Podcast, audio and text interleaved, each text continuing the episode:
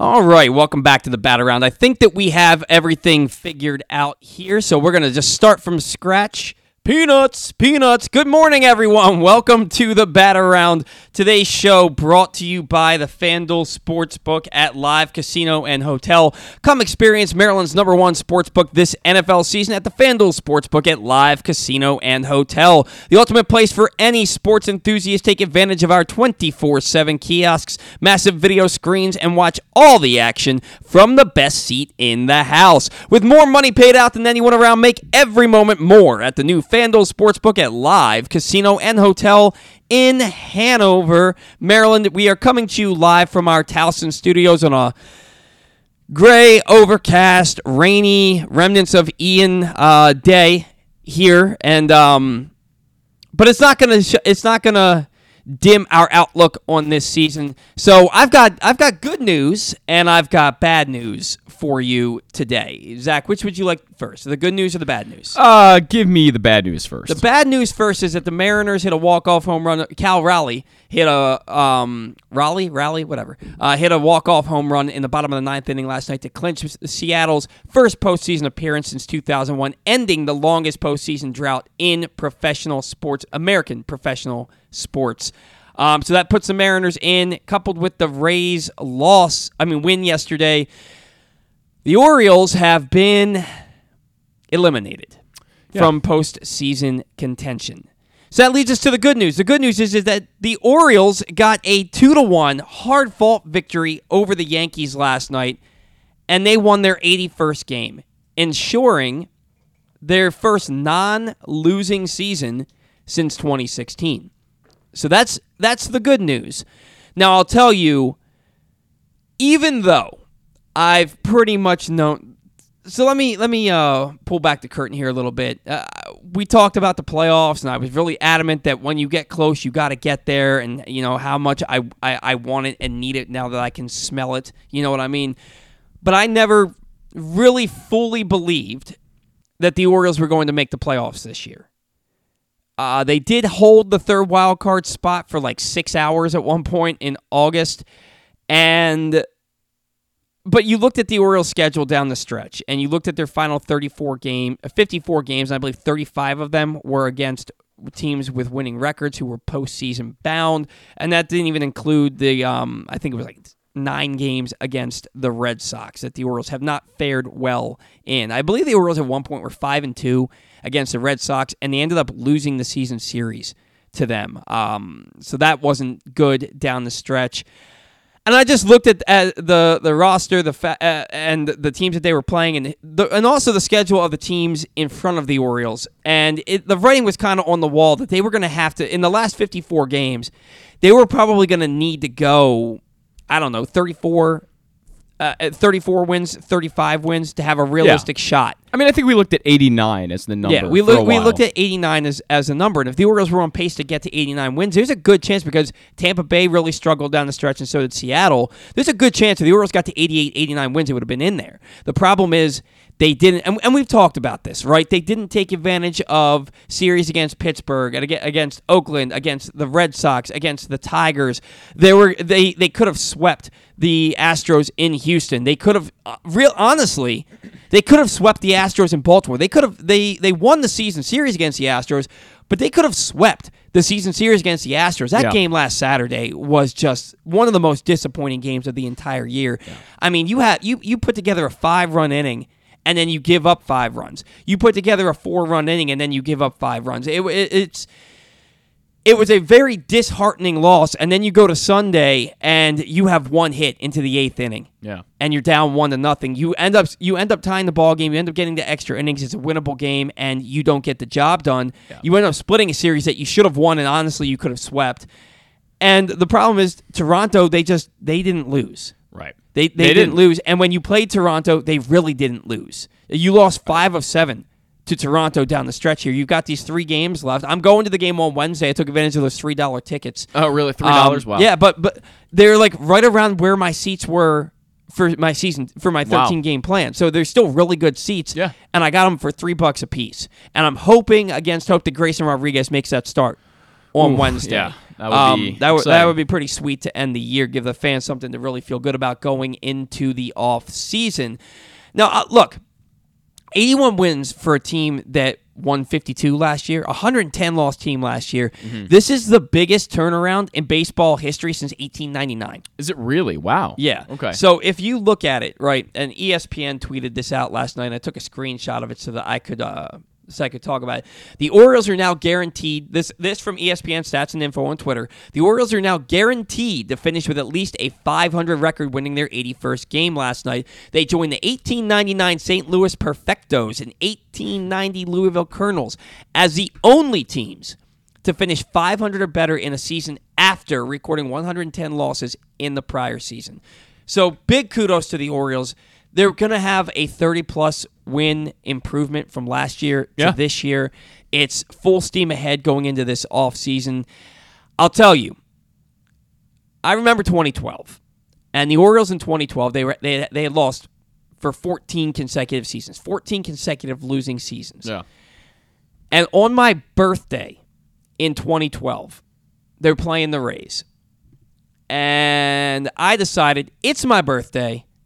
I'm not going to class. I was still in college. I'm not going to class. So I go and I pick up an ex-girlfriend, and we go to the Orioles game for my birthday. And I always remember saying it took 14 innings to end 14 years of losing, because the game went to 14 innings. Manny Machado hit a walk-off RBI single in the bottom of the 14th inning on a ball that was off the diving left fielder's glove to score the winning run and give the Orioles their 81st win. And it was their first non-losing season, guaranteed the first non-losing season since 1997. And I was there. And it was an awesome feeling knowing that, A, it's only the middle of September and they have already guaranteed themselves a non-losing season. Yeah. And B, just being there on my birthday to see it happen. Right? So, Zach, let me ask you, what does 81 wins mean to you now that the Orioles have achieved that this year when nobody expected them to win more than 60-65 games? Well, I think it's a testament to the phrase "trust the process." I mean, that's one that people have been saying, you know, ever since 2018 when this all started. It's a great feeling, and it's a feeling that I think it's going to resonate with people for a while. You know, no matter how next season goes, the season after, they'll know that this is the season that turned everything around, and that this is the season where the Orioles, you know, retook a middle of the pack stance, and now they're finally not one of the worst teams in baseball, and it's great to see. I mean, 81 wins, that's nothing to nothing to be sad about at all. They missed the playoffs, and they struggled a little bit down the stretch, especially the bats went a little cold, especially when the pitching got really good. The bats started to struggle, but it's a building block season, and that's how, I think, how the Orioles have always looked at it, how Mike Elias has always looked at it. I don't think Mike Elias went into this year saying, man, we're going to be in the ALCS or ALDS or anything of that matter. So, or anything of that nature, I should say. So this is, no matter what happens for the end of the season and the fact that they missed the playoffs, it's still a very successful season, and 81 wins, and really it's going to be 82, 83, 84, no matter how many they end up getting here. You'd like to think that they can win another game in the last five. Oh, I think they absolutely will. Yeah. At least I think they'll win two or three, because they're going to play with fire, and they want to have that winning record, and they want to say, hey, you know, we lost 110 games last year, and this year we're going to come out here and, you know, win and go over 500. And that's a really big success for everyone there. And I think this is going to, again, be the year that really resonates with everyone. And we'll look back in 5 years and say, hey, that was the year they turned it all around. So it's no matter the fact that they didn't make the playoffs this year, we didn't expect that anyway. Huge success. And I think it's going to mean a lot to a lot of people. Yeah, and it feels good. Yes. It feels good to not have that losing season. Right. But to be eliminated from the playoffs. And again, I never really believed that this team would get there this year. They had a chance, but a lot of things would have had to go right for them. They would have had to play their best baseball of the year down the stretch to get there. And they didn't. And that's okay. That's okay. And I really knew over the last 3 or 4 weeks, when they lost 3 or 4 to Toronto and then 2 or 3 to Boston in those back-to-back, they lost 5 of 7 games in that week. And the ones you had to win. Yeah, that's when I knew, and that was right after they blew an opportunity to sweep the A's. While Toronto was busy sweeping Pittsburgh.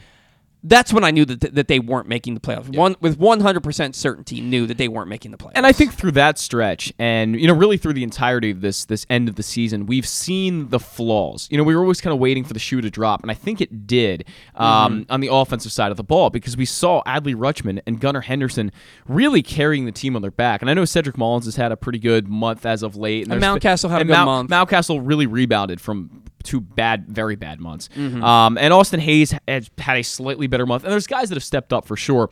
But if you look at it, Adley Rutschman and Gunnar Henderson really carried this team throughout September. And the team, as a result, kind of struggled with the bats. There wasn't a lot of great offensive performances, a few mixed in. They did score 14 on Boston the other day. But regardless, that can't happen next year. And that's something they're going to have to build off of and add more guys that can carry your team. Well, right. And so the point that I was making is, even though I knew that the playoffs weren't going to happen, it still made me sad last night, because now you look at it and with 100% certainty that early Wednesday evening, season's over. Yeah.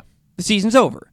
And playoff baseball is fun. You get to watch the best teams in baseball square off and go and try and win a World Series. And that's awesome. But for me, I'll be watching the playoffs, and I'll love every bit of it, but I'm going to be counting down the days. Yeah. Counting down the days till that World Series ends, because free agency starts the next day, and you have a window to negotiate with your own players. Yep. And then it's a free-for-all.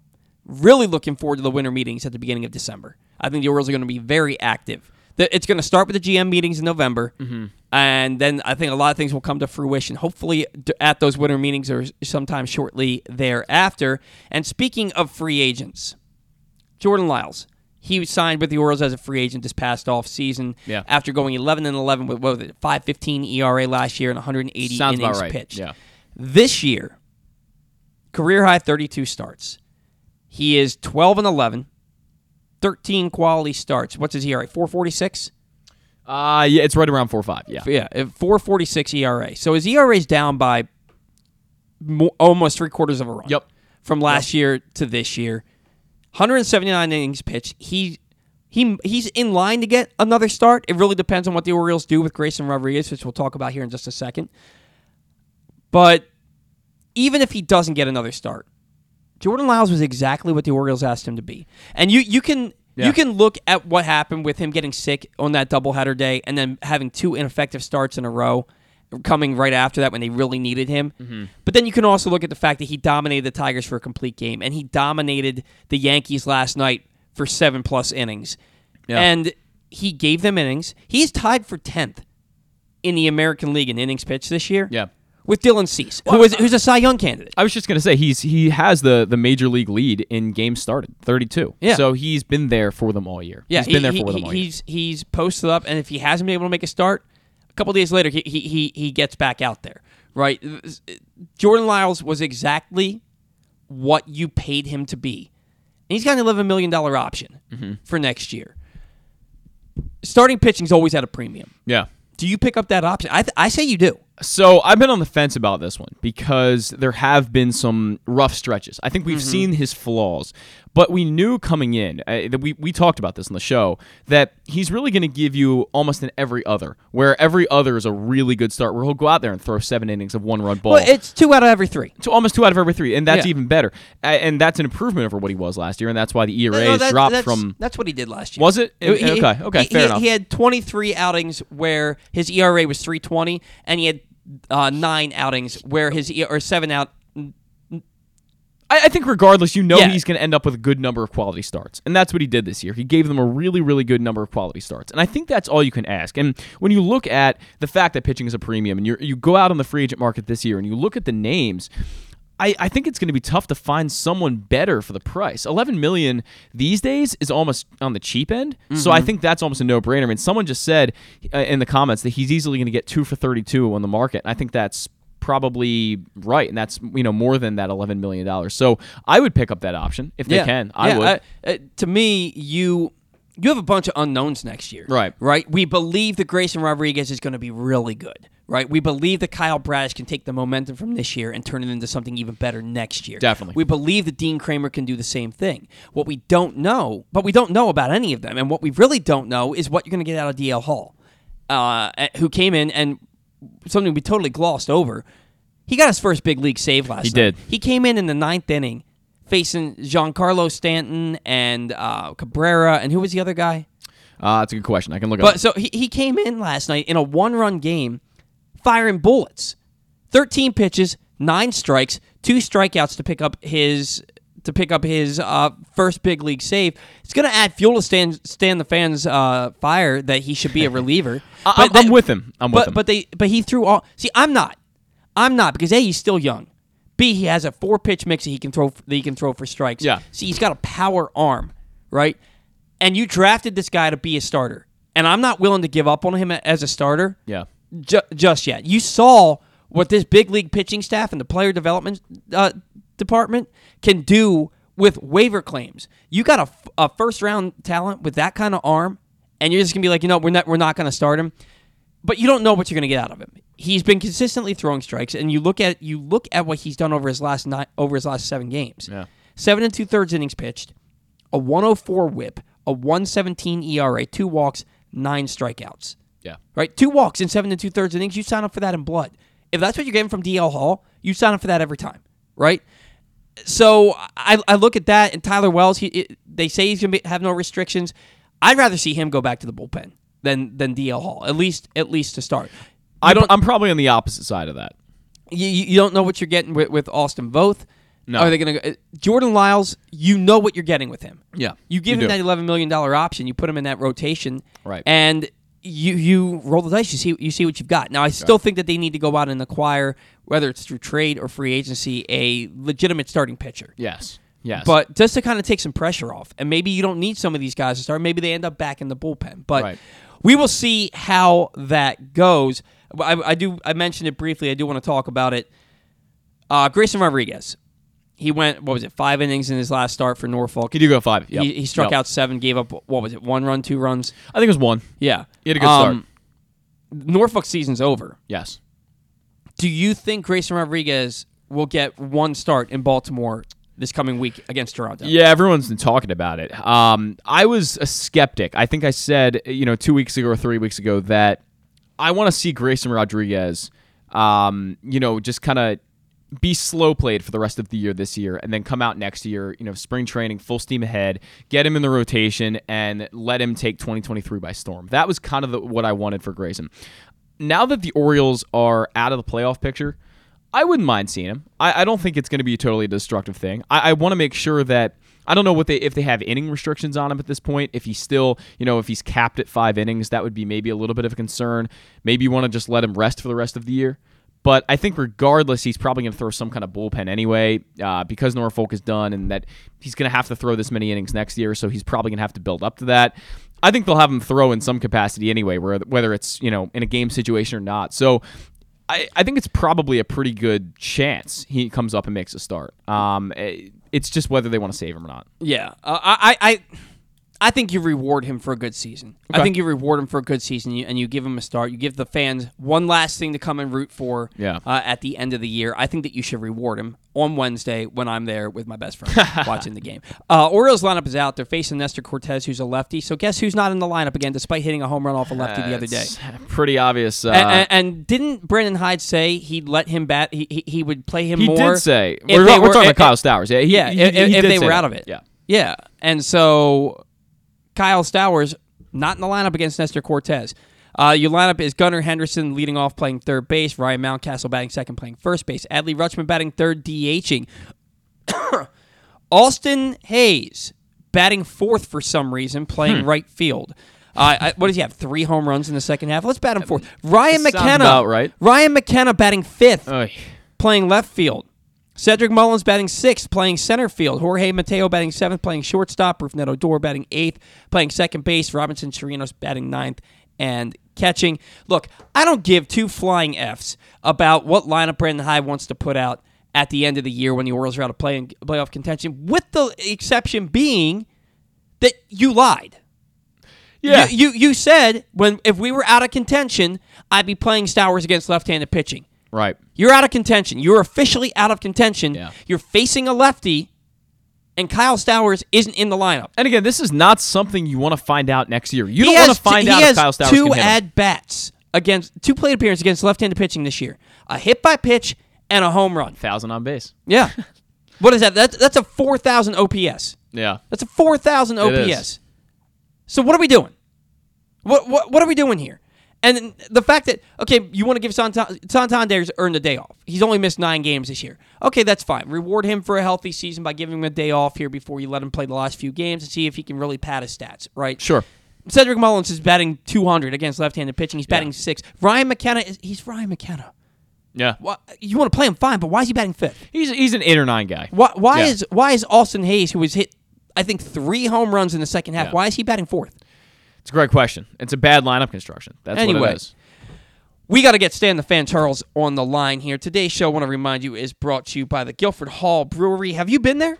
Have you been to the Guilford Hall Brewery? It's located in Baltimore Station North neighborhood. Guilford Hall Brewery breaks the craft brew mold with their great handcrafted microbrews and amazing Bavarian-style food selections. You can join Guilford Hall 7 days a week for Orioles, Ravens, and all of your favorite college games.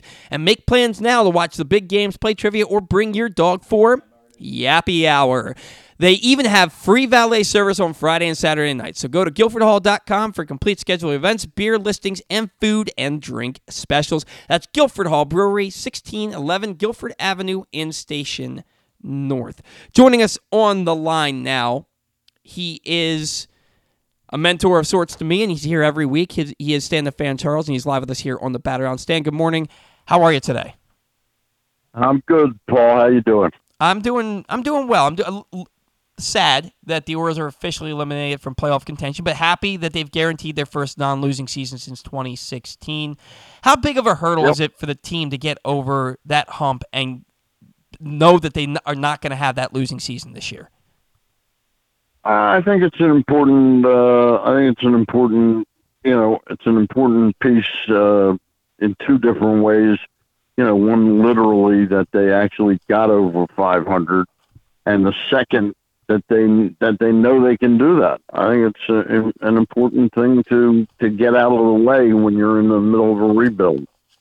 No, I agree. Now, what I do want to know, Stan, is I was saying at the beginning of the show that I've kind of known that this team wasn't going to make the playoffs this year, and especially over the last 3 to 4 weeks, it really set in, they're not going to the playoffs.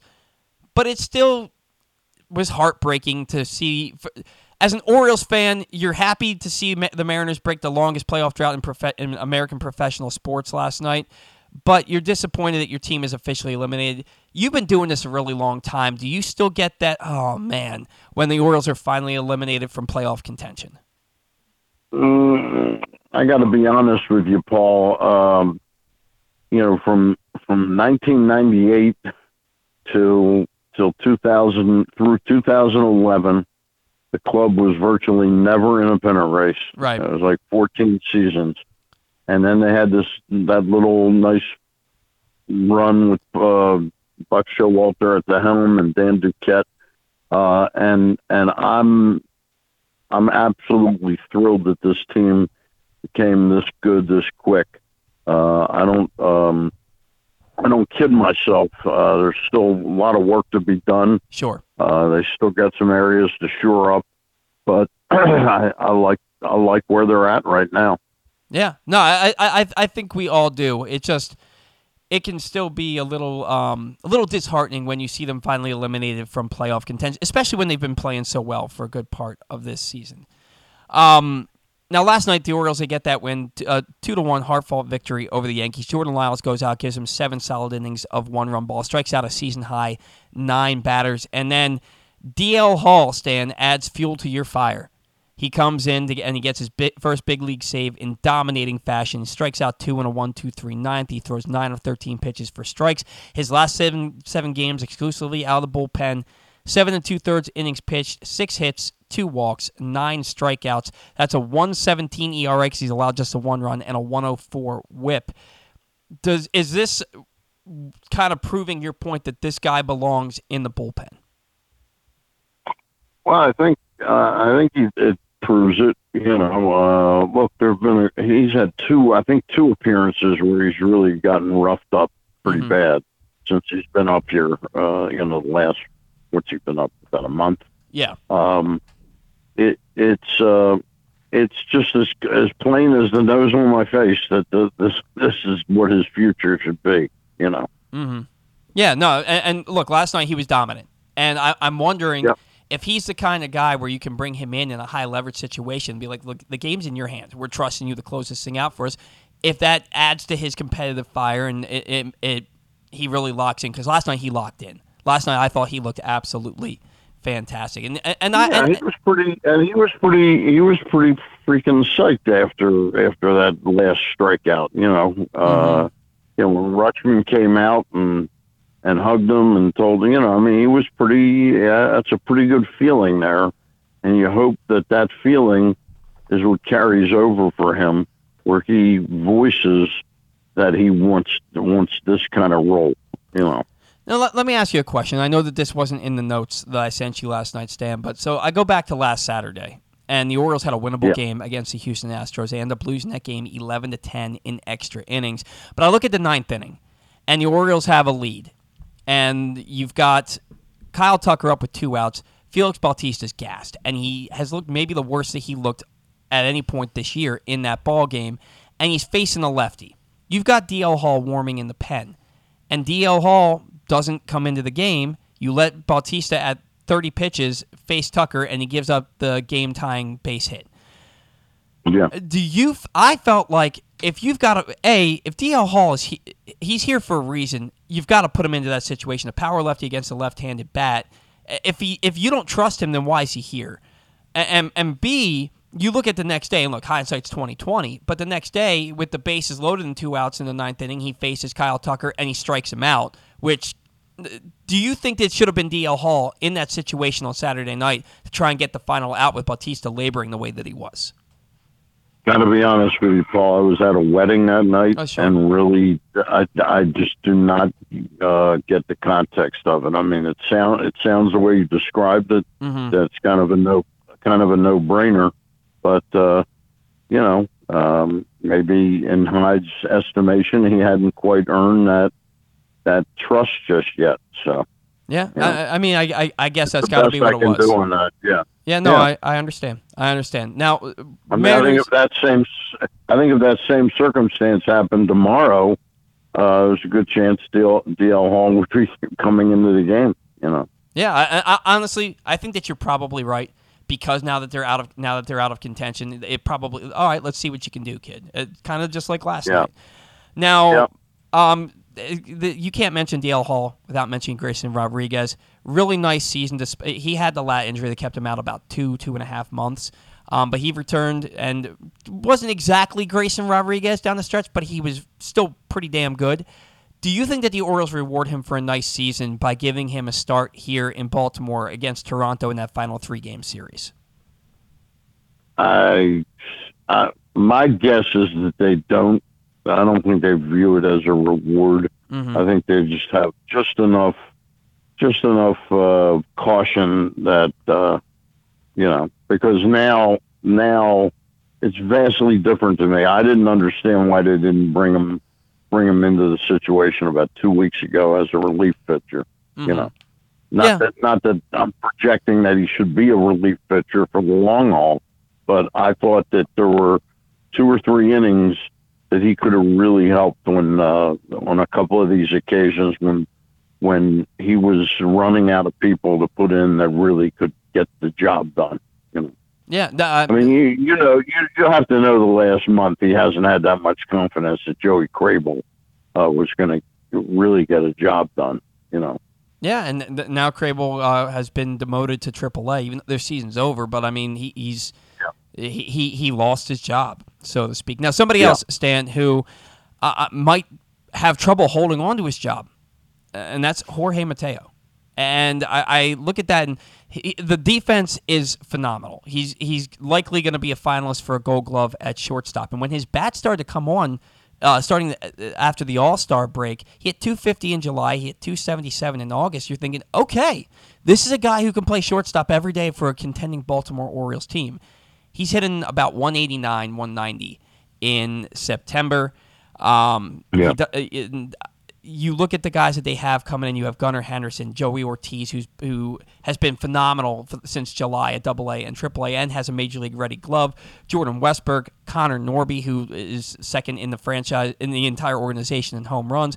Not to mention 4 or 5 quality shortstops on the free agent market. Should the Orioles just go into spring training saying Jorge Mateo is our shortstop, or do you think that there should be a healthy competition there? That's a darn good question. I don't expect them to go shopping for a shortstop. Okay. There's plenty of answers. There's enough other issues that they have that, you know, if you needed to get through a season, Mateo, we know what kind of job he can do. Mm-hmm. And we probably saw the last month sort of the bottom of what he was, and the previous month we probably saw the top of what he was. Right. But if that guy can hit 225 to 235 and be on base at just 320 would be amazing. Mm-hmm. But 300, if he's on base 300, that's a lot of chaos coming. To use the Orioles phrase. I like it. Yeah. He's a unique talent.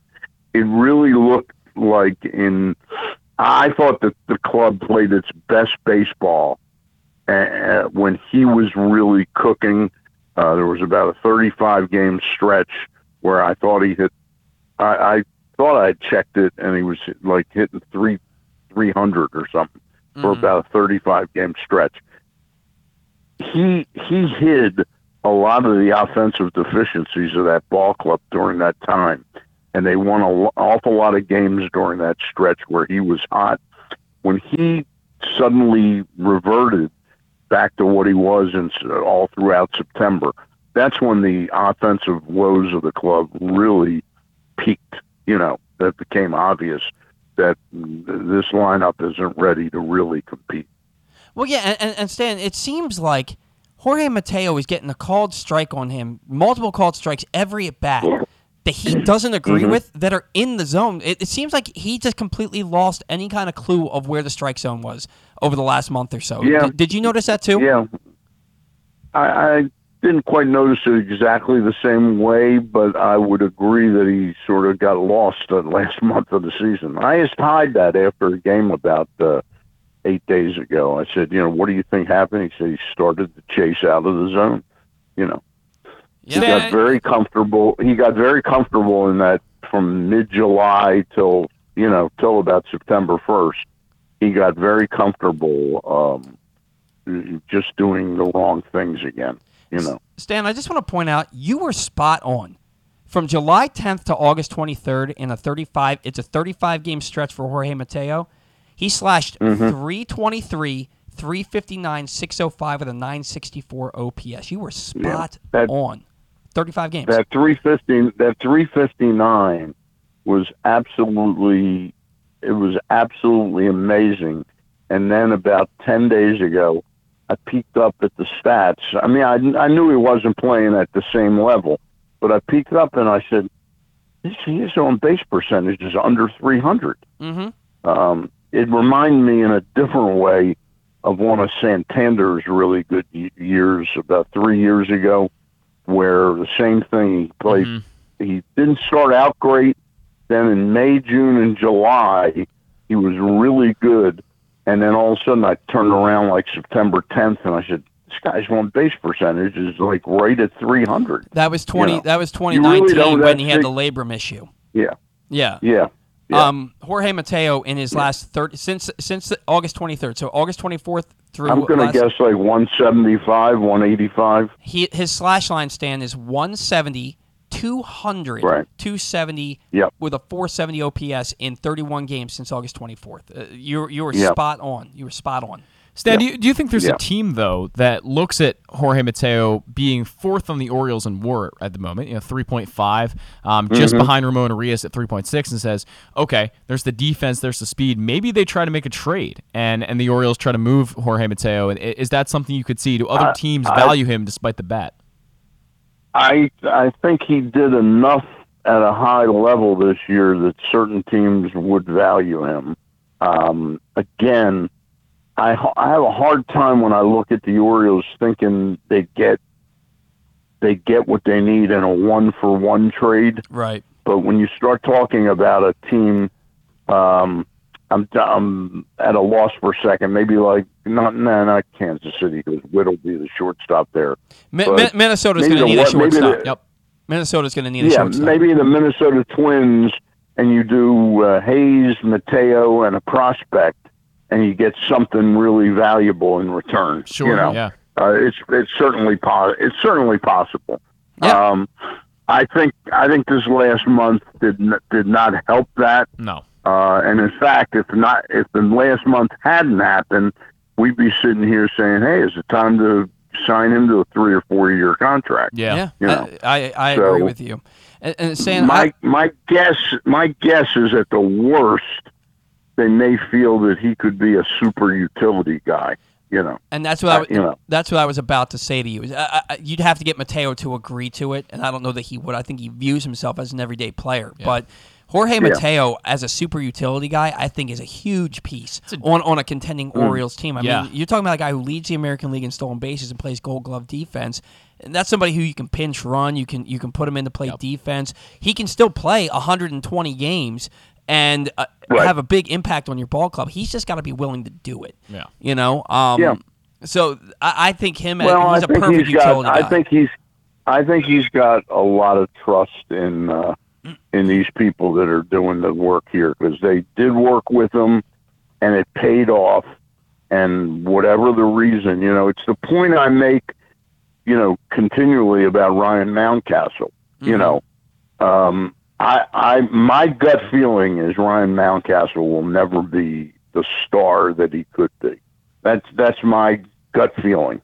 I think he will constantly revert back to being the guy that just chases balls out of the strike zone. I noticed that it's incredibly hard if you're over the age of like 25 and you haven't learned that discipline.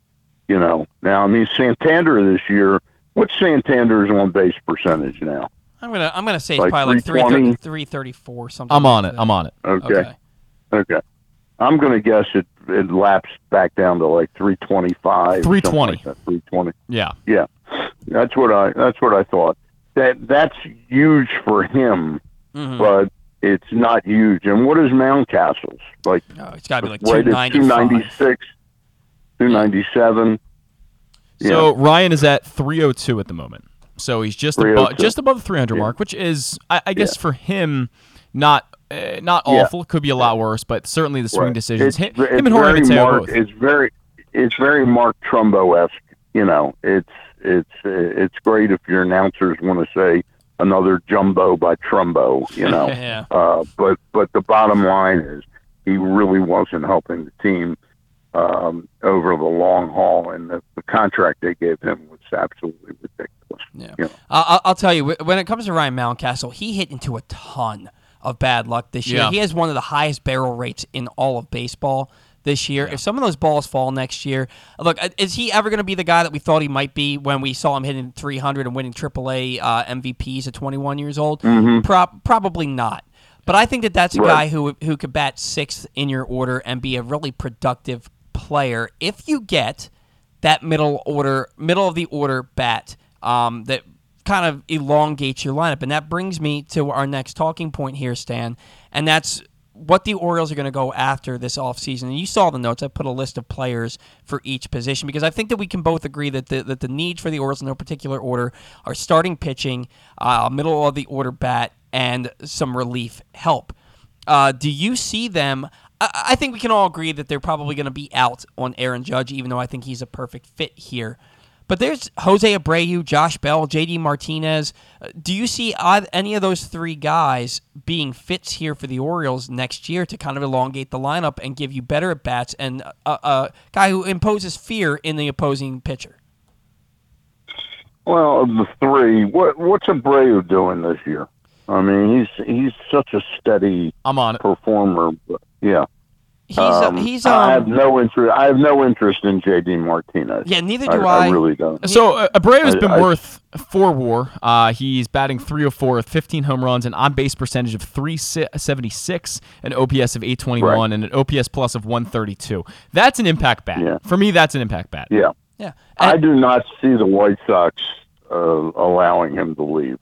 I mean, to me, he's a lifetime White Sox. So I don't think. And Josh Bell, I'd have to really have watched him much more. You know, the numbers he puts up are pretty impressive, but I don't know, like, sort of what his WAR is. I don't know what his on-base percentage is. So he's had a couple really good years, you know. He actually is having a pretty good year. His WAR is 2.9, and his on-base percentage is 358, which for a first baseman, the on-base percentage is, I think, around where you want it to be. And 2.9 for a first baseman is actually pretty good. He was way better in D.C. In D.C., he was slashing 301, 384 with an 877 OPS and 14 home runs. Since he got to San Diego, he's a switch hitter, right?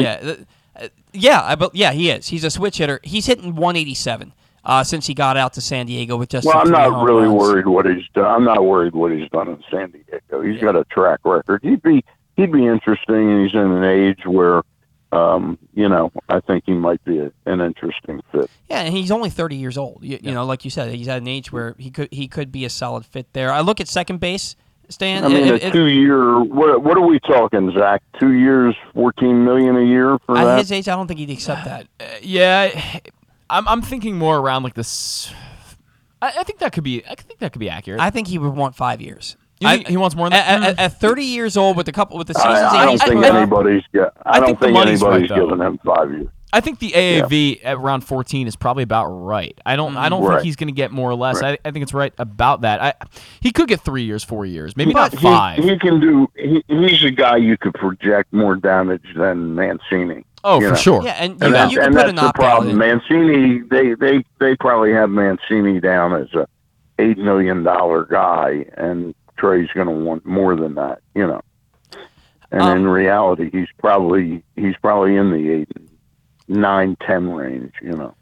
Yeah, I mean, given the fact that Jose Abreu and Josh Bell are arguably the two best first basemen on the market right now, and given the fact that Jose Abreu won an MVP, of course it was in an abbreviated year, but I think Abreu, even at his age, 6 years older than Josh Bell is, might command a little bit more money. But we have a commenter saying that he's a perfect fit, and I totally agree. I think Abreu is the absolute perfect fit for the Orioles. It's just he's not going to cost a super expensive amount. He's going to be expensive, but it's not going to be a bank breaker where you're paying a guy like Bryce Harper $300 million. A 2 year $35 million. I think it'd probably at 36. At 36 years old, the bat's going to play, and you're going to have to DH him mostly. It'll be interesting to see what the White Sox do with him because he's not going to play first base. They have Andrew Vaughn for that. I don't see them letting him go.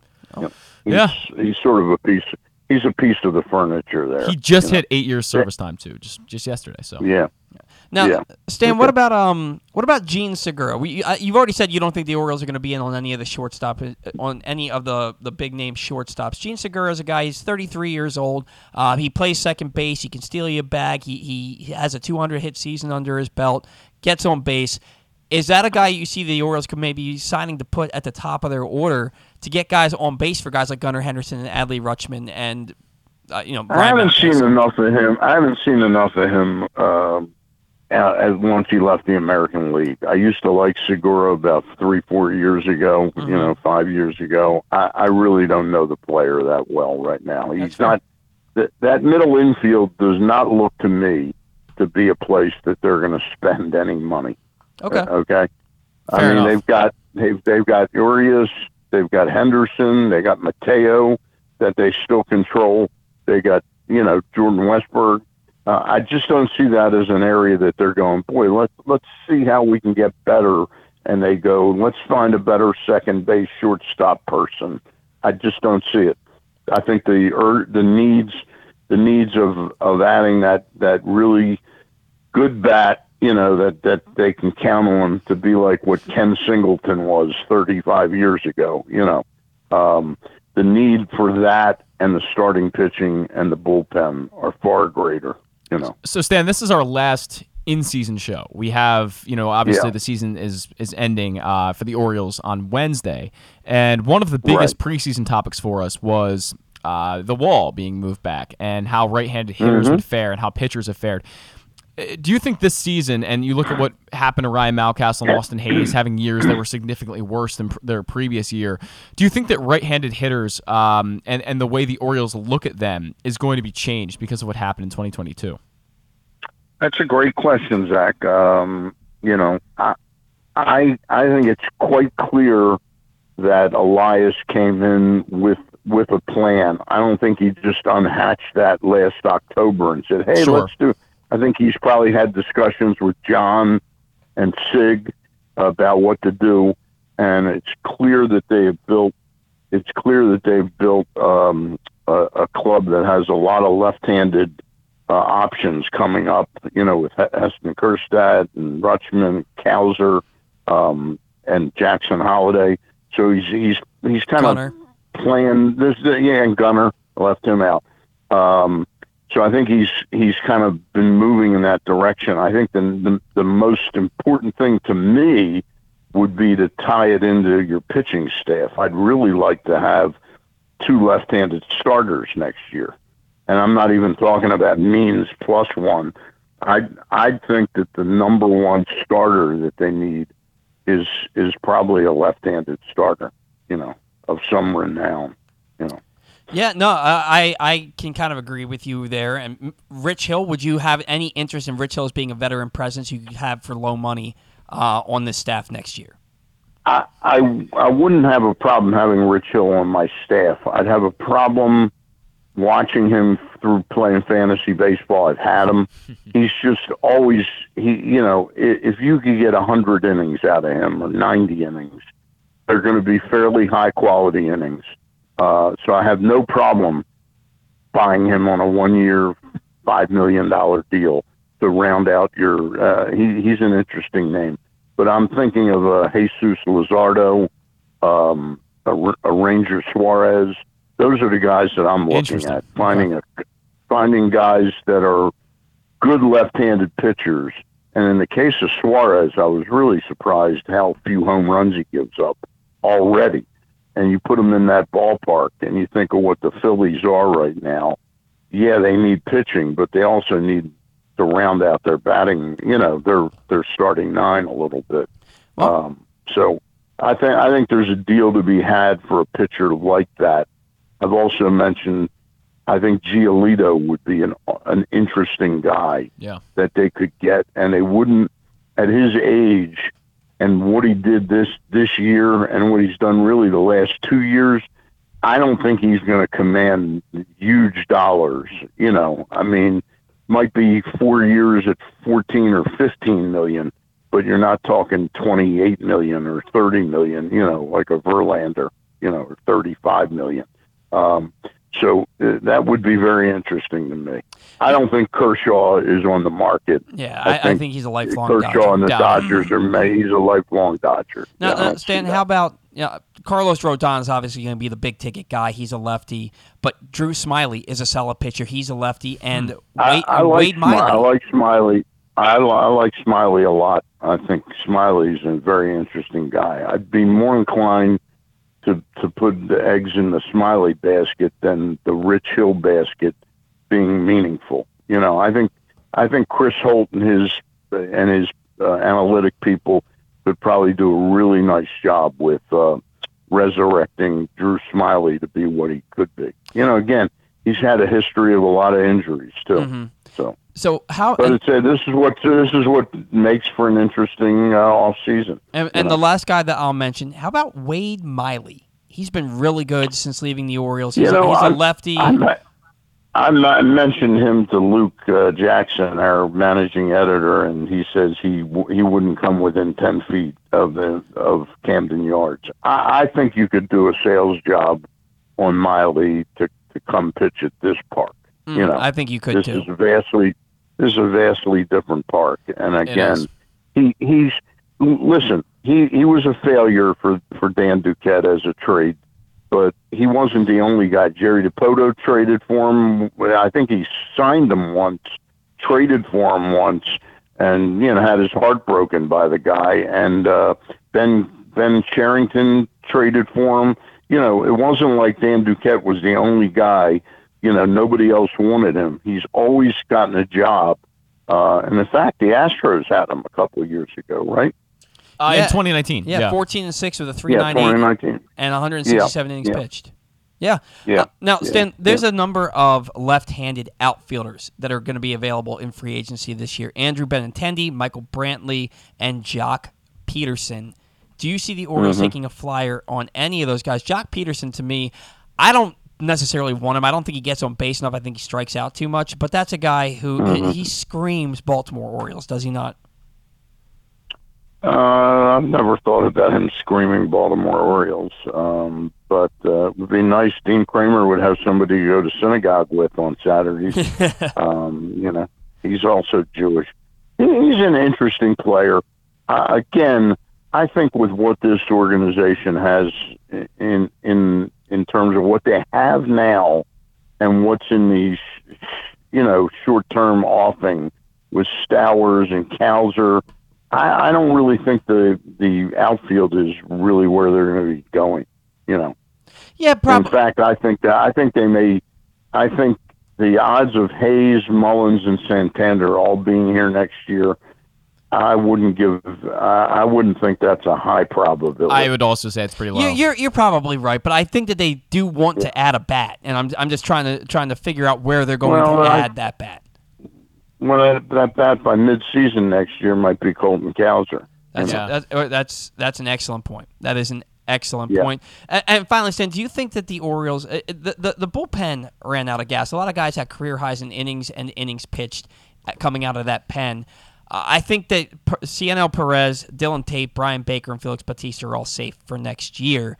Do you anticipate the team targeting relievers this offseason, or do you think that they're going to build that bullpen from within with guys like Mike Ballman and Austin Voth, others who we aren't even thinking about right now?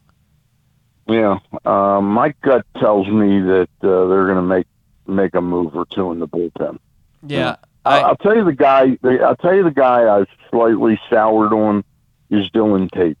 Yeah, I love his stuff, but boy, doesn't it seem like he comes in with a 2 or 3 run lead and he either gives it up via home run or he gives up like he did the other night, comes into a tie game and gives up a home run in the ninth inning. It seems like he gives up a big home run pretty frequently. Very frequently. I think he has value.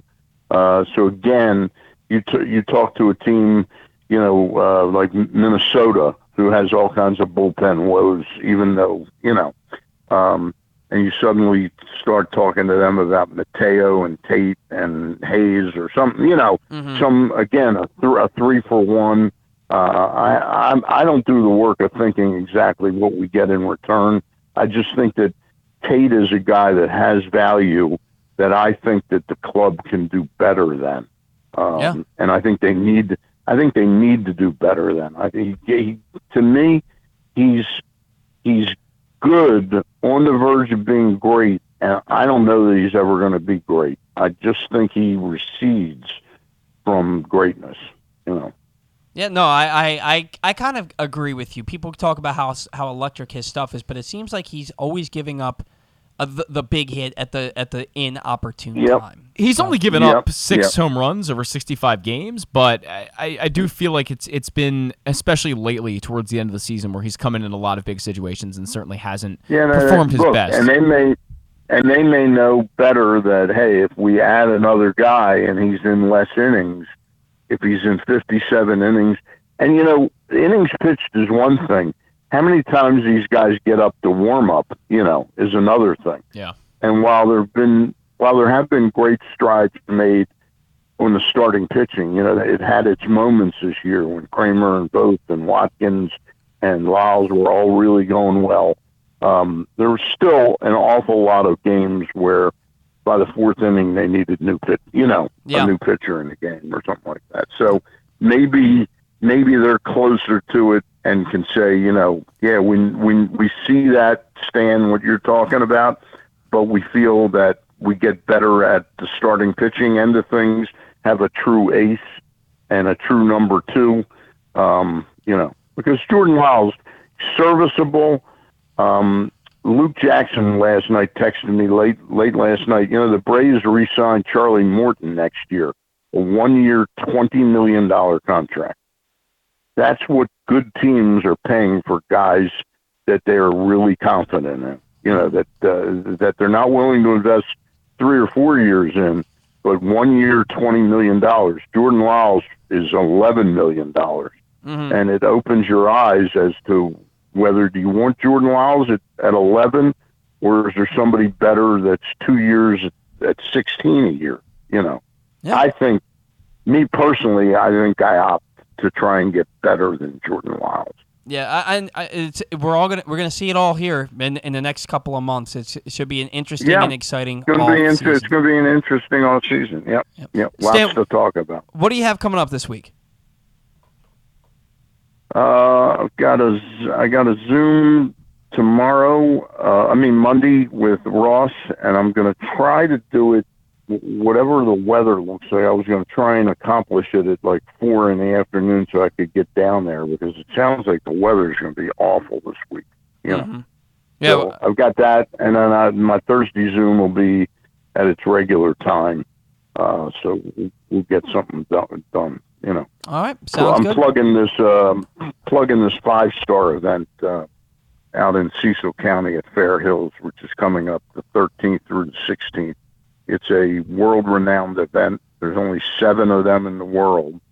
2 in the U.S., Kentucky and Maryland have it, and it's gonna grow over the years to be a pretty special event.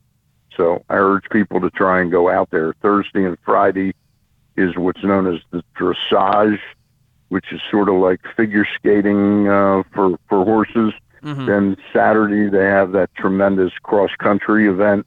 And then Sunday they've got the show jumping thing. So it's really an interesting event. Absolutely. All right, Sam, we are up against it. We got to run, but we will talk to you next weekend. All right. Talk soon. Bye. See you.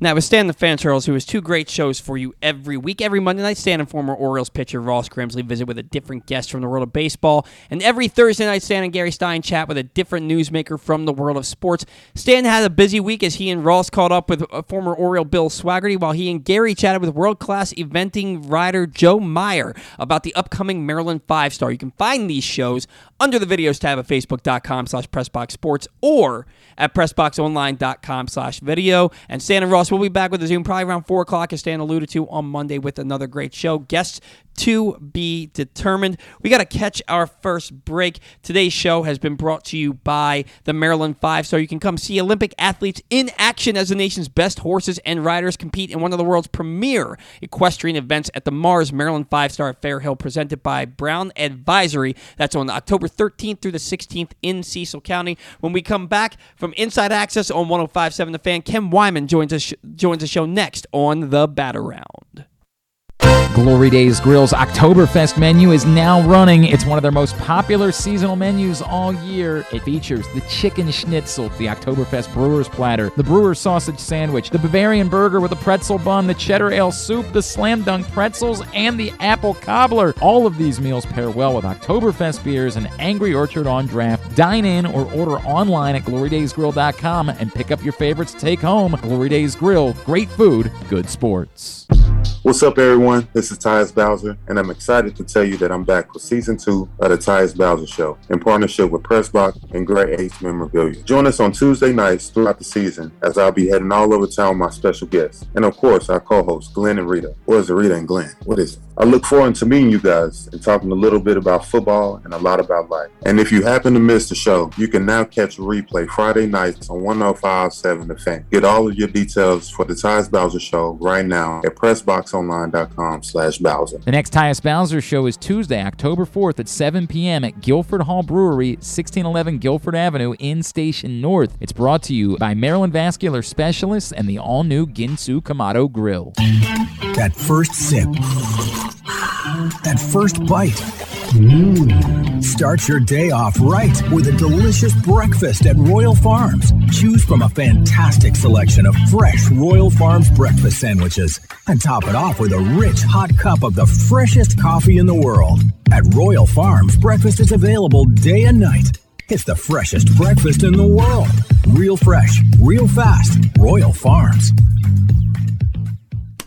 Come experience Maryland's #1 sportsbook this NFL season at the FanDuel Sportsbook at Live Casino and Hotel, the ultimate place for any sports enthusiast. Take advantage of our 24/7 kiosks, massive video screens, and watch all the action from the best seat in the house. With more money paid out than anyone around, make every moment more at the new FanDuel Sportsbook at Live Casino and Hotel in Hanover, Maryland. Please play responsibly. Gambling problem? Please call 1-800-GAMBLER or visit mdgamblinghelp.org. The Baltimore County Police Department is hiring. Entry-level officers start at close to $59,000 a year with a $10,000 bonus. Some restrictions apply. Plus a great retirement plan, medical, dental, and vision insurance, advancement to specialized units, tuition reimbursement, 15 sick days earned per calendar year, and even further incentives for military members and veterans. If you have a passion for service and want a career for life, visit joinbaltimorecountypd.com or call 410-887-5542. You must be a United States citizen, possess a valid driver's license, and have a high school diploma or GED equivalent. The Baltimore County Police Department is an equal opportunity employer.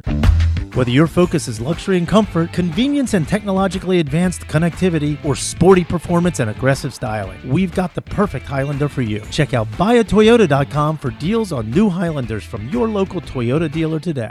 Experience the best in Kamado grilling, a complete outdoor cooking appliance. The Ginsu Kamado Grill allows anyone to sear, grill, bake, and smoke all types of food. Designed for efficiency and function, the Ginsu Kamado Grill upholds the enduring legacy of the iconic Ginsu brand. The Ginsu Kamado Grill is perfect to cook all year round, is great for parties, and ideal for tailgating with your friends. Reserve your Ginsu Kamado Grill today at ginsugrills.com and get $100 off on your pre-order when you use the promo code Tailgate. That's ginsugrills.com. Reserve yours today. Stan the Fan here, welcoming back one of my favorite sponsors, the Costas Inn. And everybody around Baltimore knows the Costas Inn is a great place to go and grab crabs, steaks, salads, soups, whatever's on your mind to eat in person. But did you know that the Costas Inn has upped their game? They are now one of the premier takeout places in Baltimore. Give them a call now to order your food, 410-477-1975. That's the Costas Inn, over 4100 North Point Boulevard. All right, welcome back to the Bat-A-Round. We are into hour number 2 of the program. Hour number 1 of the Bat-A-Round is brought to you by the Toyota Tacoma, which comes in a range of models and trim lines, and you can choose a perfect Tacoma to reflect your unique personality and driving habits. Check out buyatoyota.com for deals on new Tacomas from your local Toyota dealer today. Joining us now on the Bat-A-Round, it's been a while since we've had him on, and we're going to try and better that here in the future. From Inside Access on 105.7 The Fan, he is Ken Weinman, and he's live with us now on the Bat-A-Round. Ken, good morning. It's Paul. It's Zach. How are you? I'm good, man. How are you guys?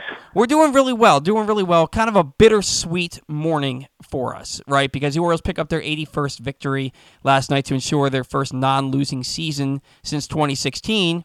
But about an hour, hour and a half after that game ended, the Seattle Mariners walked off the Oakland Athletics, and that combined with the Rays' victory over the Astros earlier in the evening eliminated the Orioles from postseason contention.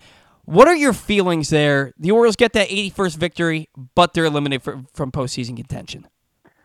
Yeah, I'm okay with it. This team ran out of gas down the stretch. September into October has not been great now. It's October today, but September has not been great. And I think some of the guys, the overuse of the bullpen, and actually some of these young guys dealing with games that matter, or pressure games for the first time. I think we started to see things fray a little bit. They really didn't hit for a few weeks, which hurt them. The fact of the matter is they weren't expected to be good this year. I think they're ahead of schedule.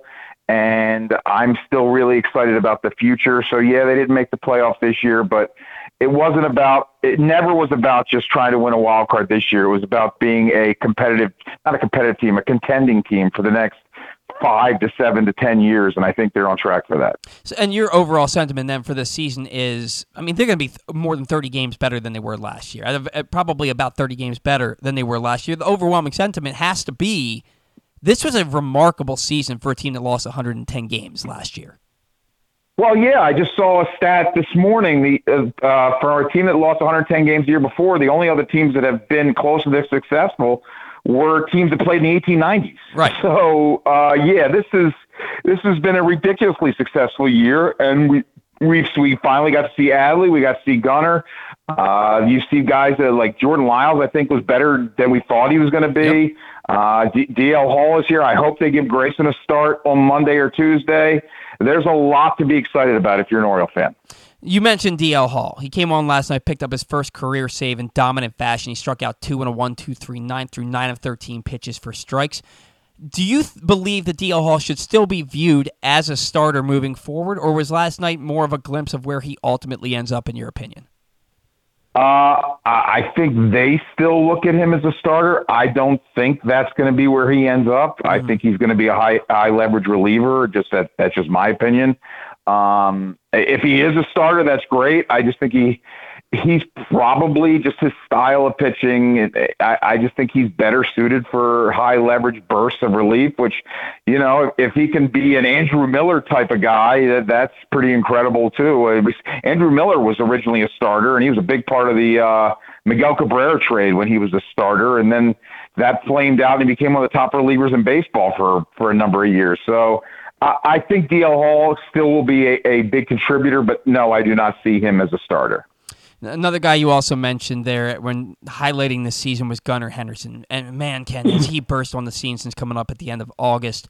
What is his ceiling? I mean, this guy looks like he's got to be the front runner for Rookie of the Year next year. Yeah, his ceiling. Well, you know what's funny?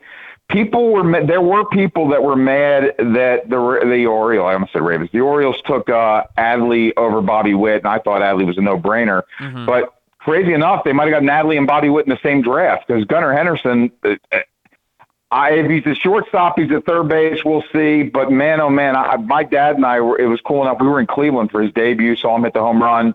I think this kid, the sky's the limit. And I said on our show a couple weeks ago, Gunnar and Adley are giving me Eddie and Cal vibes. And Eddie and Cal, you know, Eddie came up in the late 70s. Cal didn't come up, 81, 82 was his rookie year. Mm-hmm. And by 89, they were apart. But these guys came up the same year. And I foresee the next 7 to 10 years, these two just being the heart of this Orioles lineup.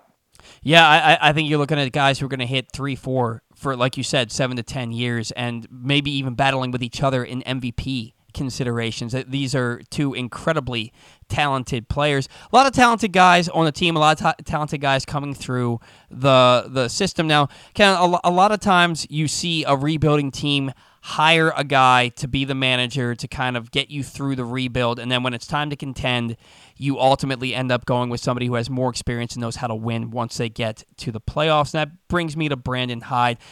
People have been very critical of Hyde, myself included, for some of his lineups and how he kind of holds the hands of the pitchers in his rotation. How much input do you think the front office actually has on the daily lineups and the pitchers he uses? Because the excuses I hear are that he's kind of just a puppet and they tell him who to put out there every single day. Well, as far as the in-game pitching decisions, I don't know, but I fight with my co-host about this. I think that he has input on he gets input on the lineup. Mm-hmm. Like I can remember a couple of years ago, they were talking about it during the World Series that Dave Roberts gets lineup input. Like he doesn't put together the lineup by himself. And I think all these analytical teams, like they go to, like we joke, it's called like the supercomputer helps spit out the lineup. And I do get frustrated with some of these lineups, and that lineup they put out the other day that had nobody in it and they lost to the Red Sox with 3-1 was disgusting when you still had a half a shot at the playoffs. I'd rather he staggered the days off and then give everybody the day off on the same day. Mm-hmm. I'm not sure about my long story short. I'm not sure about Brandon Hyde.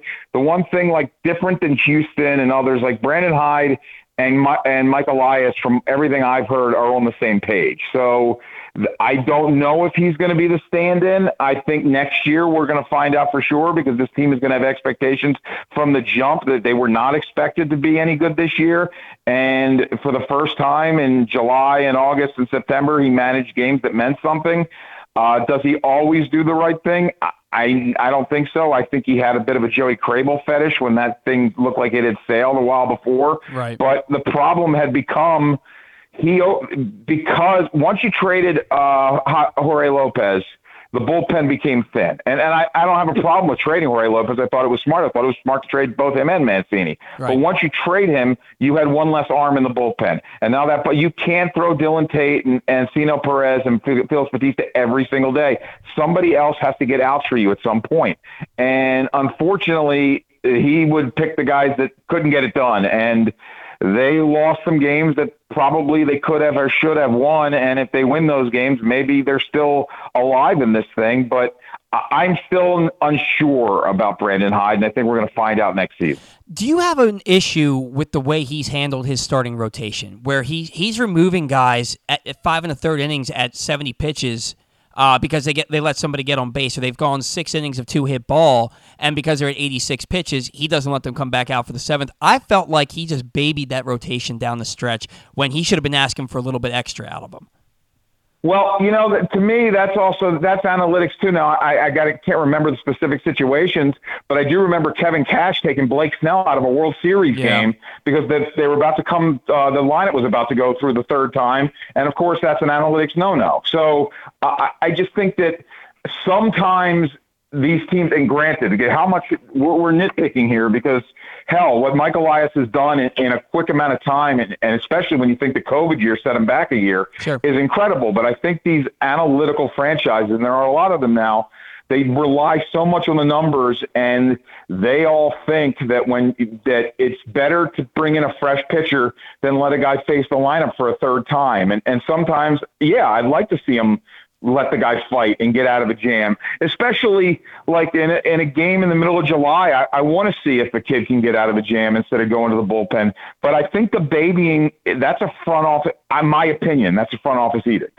Yeah. No, I think it's an analytics and a matchup thing, too. And sometimes I just think that they over matchup. For example, Kyle Stowers just can't get into the lineup against a lefty, but yeah, he homers off a lefty the other day. Today, they're facing Nestor Cortez, and he's nowhere to be found. Yeah, when they picked up Jesus Aguilar, I'm like, okay, an extra bat, maybe he can find himself into a few home runs in this pennant race. Maybe almost like when the Orioles picked up Jim Tomei in 2012, to 2012. Sorry, that's but right. But to play him over Kyle Stowers, or to pull Stowers for Aguilar when they bring in a lefty and then Aguilar flies out on the first pitch, I'm like, let the kid get some at-bats against lefties. So, like, what are we doing here? I do feel like there's a lot of the overemphasis on the numbers sometimes, mm-hmm, instead of just looking at two human beings. And that was in the 5th inning, Ken, when they pulled Kyle Stowers. The 5th inning, it was the one lefty they were going to face, and they pull him in the 5th inning. It was I'm with you on that one. Jorge Mateo, he's played Gold Glove caliber defense at shortstop. He's among the league leaders in stolen bases. The bat's not playing. He hit 250 in July and 277 in August, and you thought maybe this former top prospect has figured it out at the plate. He's hitting about 190 in September, and his on-base percentage has never been high. You have guys like Gunnar Henderson, who's already on the roster, Jordan Westberg, Joey Ortiz, Connor Norby, who are likely to be here next year if they're not traded. How safe is Jorge Mateo's job at shortstop? Do you think he should just be handed the job for next year, or should it be a healthy competition? My understanding is the front office loves him. That said, I've seen way too many bad at-bats from him down the stretch. It's not just about getting outs. It's the quality of the at-bats when he gets out. He's a great shortstop, but if they put Gunnar at short, or I think they're going to spend money on some hitting. Like, if they go out and get a free agent shortstop, I think they're going to trade for a pitcher and buy a bat or two. Mike Elias, if you listen to him when he talks, He's incredibly candid, almost too candid. He said they got tons of payroll flexibility and it's liftoff time. I expect to see them, like, hot stove is going to be interesting for the Orioles for the first time in a very long time. And I do not think Jorge Mateo is safe. You know, there are some that say, well, let him bat ninth and the defense plays, and that's fine. But if it's Gunnar Henderson, if it's Joey Ortiz, if it's free agent player X, who all can play an above-average shortstop and the bat plays better, I don't know. Now, can Jorge Mateo be a super utility guy? Maybe. Mm-hmm. But if I'm running the Orioles, I've lost a lot of confidence in Jorge Mateo down the stretch. I did too. Ken, it seems like he has no idea where the strike zone is. He has no idea what a strike is at this point in the season, which is troubling to me. And then, you know, and let's talk about this let's talk about this upcoming offseason. I agree. I think that they're going to go out and spend some money, whether it's through trade, whether it's through free agency. At the top of my wish list is Aaron Judge. I know that's a pipe dream. I think that's the guy. That's the one guy that you can put into the middle of your lineup that imposes fear on everybody, and that wall is not going to be an issue for him. But he's going to cost $50 million a year, and I'm well aware of that. Your expectations for this offseason, you just laid them out for me. What's the kind of player you think that they're going to bring in here? Well, so a couple of guys. I'll tell you a couple of guys that Jason, my co-host, mentions, like a Gene Segura, Mitch Haniger, guys that he mentions. I got a sneaky one for you, and I know he's a guy that they flirted with. They never made an offer, but they flirted with him last year. I think Carlos Correa is on the table for these guys. I think that Elias drafted him. I think he has a good relationship with him. I think if you give him a four-year deal with, you know, a deal that has an opt-out after 3 to 4 years, I think that's something that could be on the table for them. I don't know if they're going to be in the mix for Aaron Judge. I don't know that they want to spend that kind of money. Though I think they're also in the next year. I think they're going to try to get Adley and Gunnar signed to massive extensions as well, so that there's going to be money spent. So, but I do think they're going to spend real money this offseason. I don't think that they believe in giving $150 to $200 million to a pitcher. I think they're going to trade for a pitcher. Maybe it's a Corbin Burns. Maybe it's a Pablo Lopez. But I think they've got so much in the farm that they're going to trade some of the surplus for an arm.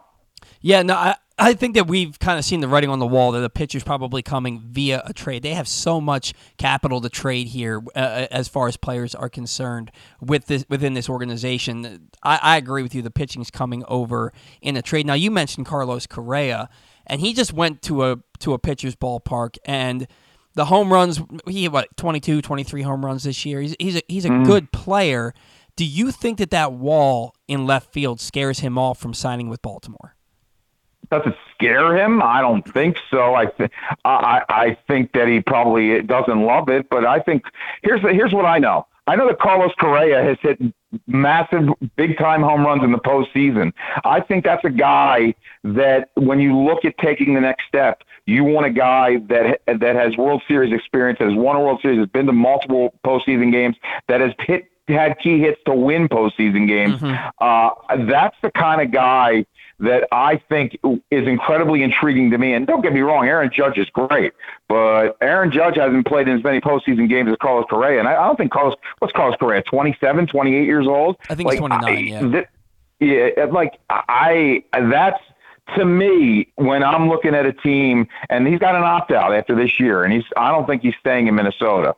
So I think that's the sneaky guy to me, because my understanding is they did talk. They never made an offer. You know, there were some rumors of some offers being made, but the understanding I have is they never made an offer, but they did talk to him.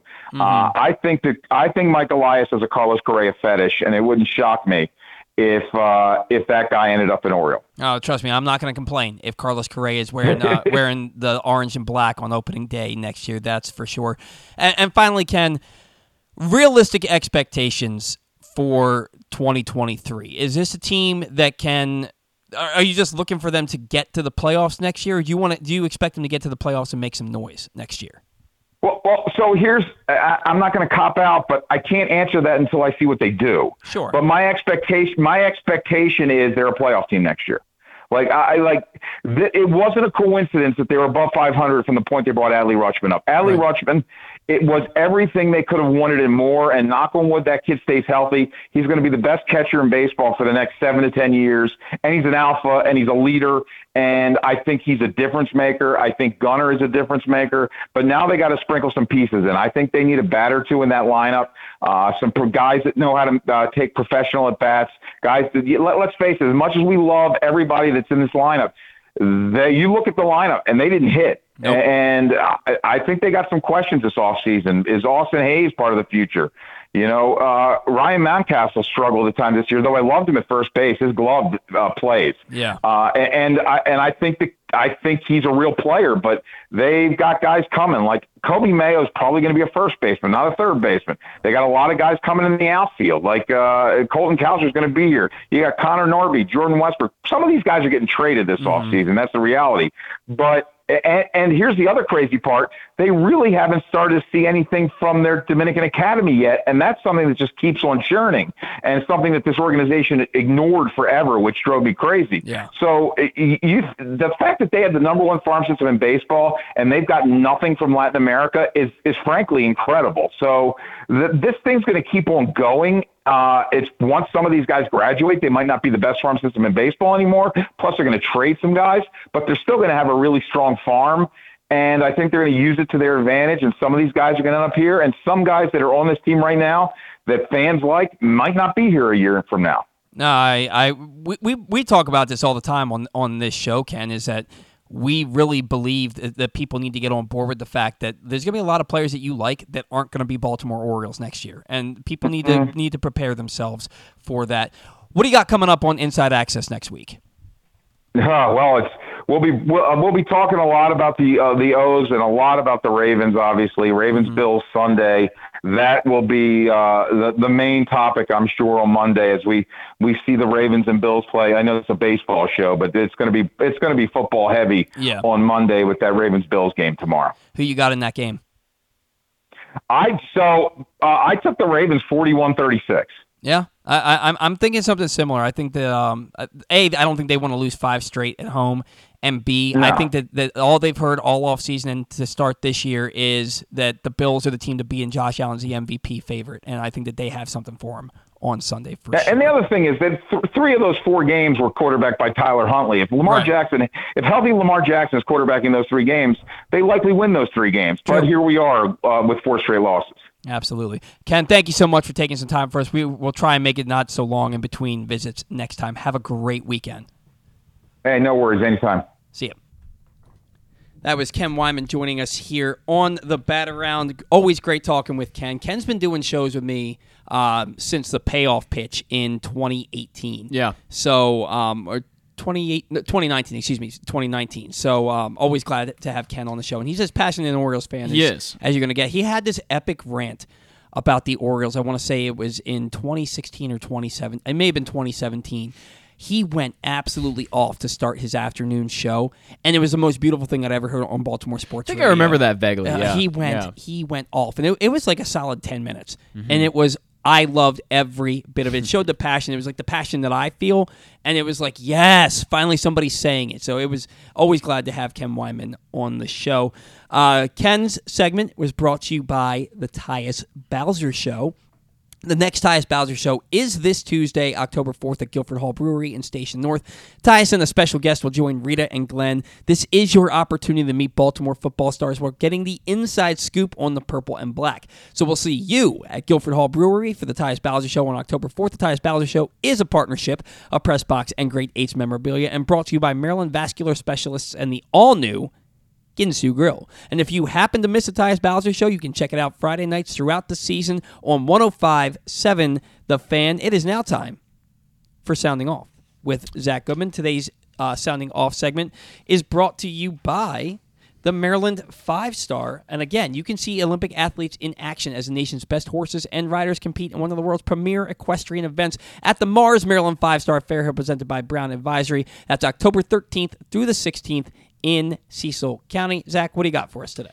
Yeah, I almost want to pose this, again, as more of a discussion with you about your feelings on this, because it is a controversial topic, and it's one I've covered before on Sounding Off, and it's one that I feel needs to be updated. People need to be updated with the latest information on this. So what I'm talking about right now is the minor league baseball pitch clock. It was implemented a few years ago, and it's something that's going to be implemented to Major League Baseball in 2023 as a part of, honestly, sweeping changes. And I talked about all of those changes. If you go back, I think 2 or 3 shows ago, I did a whole segment about that. Mm-hmm. I've been always a supporter of the pitch clock. That's something that I've always found is going to bring, in the long run, I don't think you'll see, maybe you won't see returns on this immediately, but I think it's going to increase viewership, especially among younger generations. Because if you look at the attention span of people my age, mm-hmm. and especially people younger than me, they're pretty short. And that's why a lot of, I think, people my age, gravitate towards more of the action sports, basketball, football, sports that, not that football's basically like 2 hours of commercials and 1 hour of actual football, to be fair. But I think baseball can be really slow for a lot of people.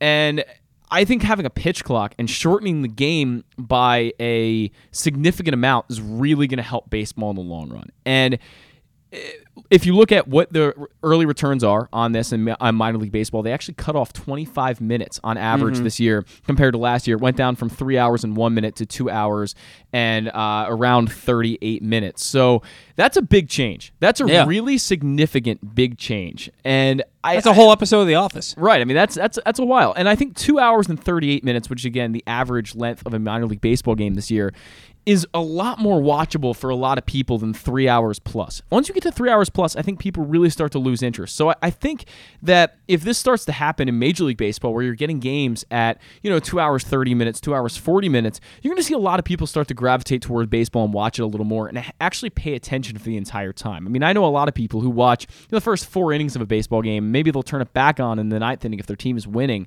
And maybe their attention span just doesn't last. 2 hours and 38 minutes is a significant improvement to me. And a regulation-length MLB game, according to Baseball Reference, they've not checked in as short as 2 hours and 40 minutes since the 1985 season. That's a long time ago. And, baseball, if you look at back in the 80s, was definitely a little more popular, a little more driven by younger folks than it is now. So I think it's going to be really big for baseball when this pitch clock is implemented, among the other rule changes. And again, if you want to learn about those, I talked about them a few weeks ago. But I'm excited for this. I think it's going to be really good for baseball. I wanted to get your thoughts on it, though. Yeah, no, I agree with you. Overall, I think that it is important to I'm sorry, I'm having some technical difficulties here with my technical difficulties on my end because I'm the one who's using this. My mic stand just my microphone just keeps dipping on me. I see it. I don't know what's going on here. It just decided that it doesn't want to stand up today, and I'm trying to put something into my notes, and I'm hitting the wrong buttons and all sorts of things. But anyway, I do think a pitch clock is needed. I'm glad that it's going to be here. I don't know if it's going to cut 25 minutes off of the game because you also have to think that they have a ton of sponsors, right? And so mm-hmm. they have to hit their commercials, right? I don't like that you can only throw over to first base twice. I think that that's stupid. I think that's probably one of the dumbest rules that they're ever going to put into baseball. But I'm all for a pitch clock because, look, I've never been somebody who complains about the length of games. I love baseball. Yeah. I love knowing that I'm going to sit down at 7 o'clock and watch baseball till 10:30. I love that. I do complain. You had that Astros-White Sox playoff game last year. Mm-hmm. They had been playing for 3 hours. It was the 5th inning. Yeah, exactly. They had been playing for 3 hours, and it was the bottom of the 5th inning. Right. And I think that that's a huge problem. Every Yankees-Red Sox game, when both teams are competitive, takes 4.5 hours. That's an issue. Right, and that's one of the reasons why they put the 3-pitch minimum, or 3-batter minimum in for relievers, is to speed up the process of the game because of stuff like that.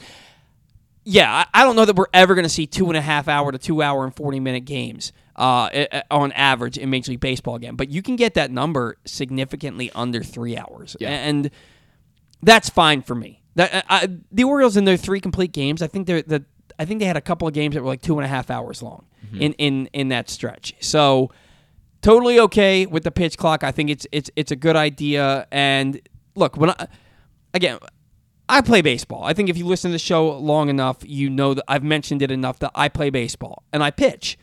When I'm on the mound, I don't need time. I want the ball, get the ball back to me, and let me throw my next pitch. I'm ready to go. And I want pitchers in the big leagues to be like that. You know what you want to throw. You know the pitch you need to throw in this particular situation. You have the confidence you're going to get that guy out. Then let's get to it. Mm-hmm. We don't need to wait 30 seconds between pitches. I agree. I think my only concern with that, and maybe this is just playing devil's advocate here, but the arm care over an entire season of a guy just constantly going and going and going and having really no time to rest in between pitches. I wonder about how that may play out over 162 games where a guy just doesn't have enough time to, you know, kind of reset his body before the next pitch. Yeah. It may not be a valid argument because I don't think we saw... I understand what you're saying. Yeah. We baby pitchers so much. We baby pitchers in Major League Baseball so much. Nolan Ryan was throwing 108 miles an hour in the 60s and 70s and 80s, mm-hmm. and he was throwing over 300 innings. He was and striking out over 300 guys. Like you don't have guys throwing 108 right now. No. All right, and there's concern over their arm. You're at 90 pitches through 5 1/3 innings. You got to be out of the game. You've thrown 96 pitches through 7. You're done. Like we baby people. Mm-hmm. We baby these players so much. They are professional athletes. Modern medicine, the technological advancements that we have in physical therapy and stuff like that. These guys should be at the peak of physical condition, way better than what you had in the 50s, 60s, 70s, 80s. Stop holding their hands. Let them go pitch. People are going to get hurt regardless. And honestly, I think by babying somebody, you're putting more stress on their arm because they... There's a point I had in there, and I lost it. But basically, if you ever need them to give you a little bit of extra, their arm's not used to it. Yeah. You have to baby these guys now because their arm's not used to it. Let's stop holding their hands. And also, I think a lot of that has to go back to the high school coaches. High school coaches, they don't care. No. They don't. Dylan Bundy is a prime example. High school coaches do not care about the future of these guys. They only care about winning their next district title.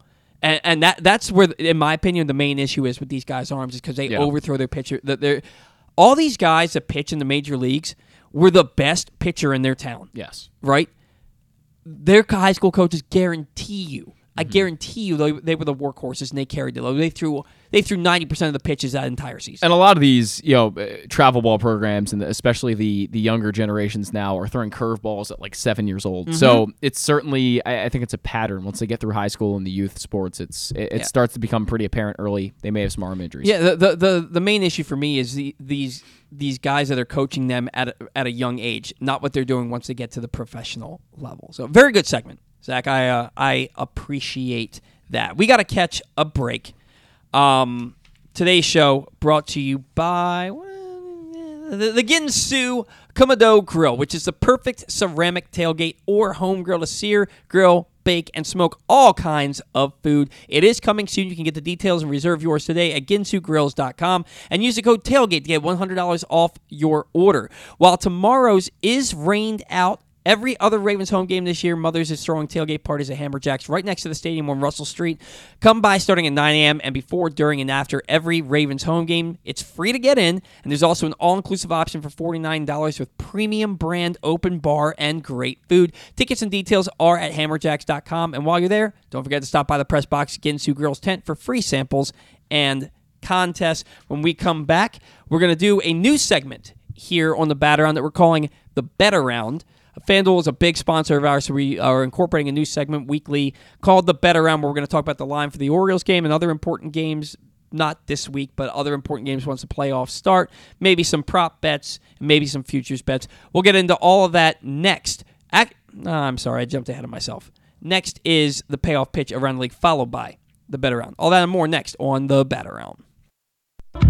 Have you been to Guilford Hall Brewery? Located in Baltimore's Station North neighborhood, Guilford Hall Brewery breaks the craft brew mold with their great handcrafted microbrews and amazing Bavarian-style food selections. Join Guilford Hall 7 days a week for Orioles, Ravens, and all of your favorite college games. Make plans now to watch the big games, play trivia, or bring your dog for yappy hour. They even have free valet service on Friday and Saturday nights. Go to GuilfordHall.com for a complete schedule of events, beer listings, and food and drink specials. We'll see you at Guilford Hall Brewery. The Maryland Lottery presents Ravens' Greatest Plays.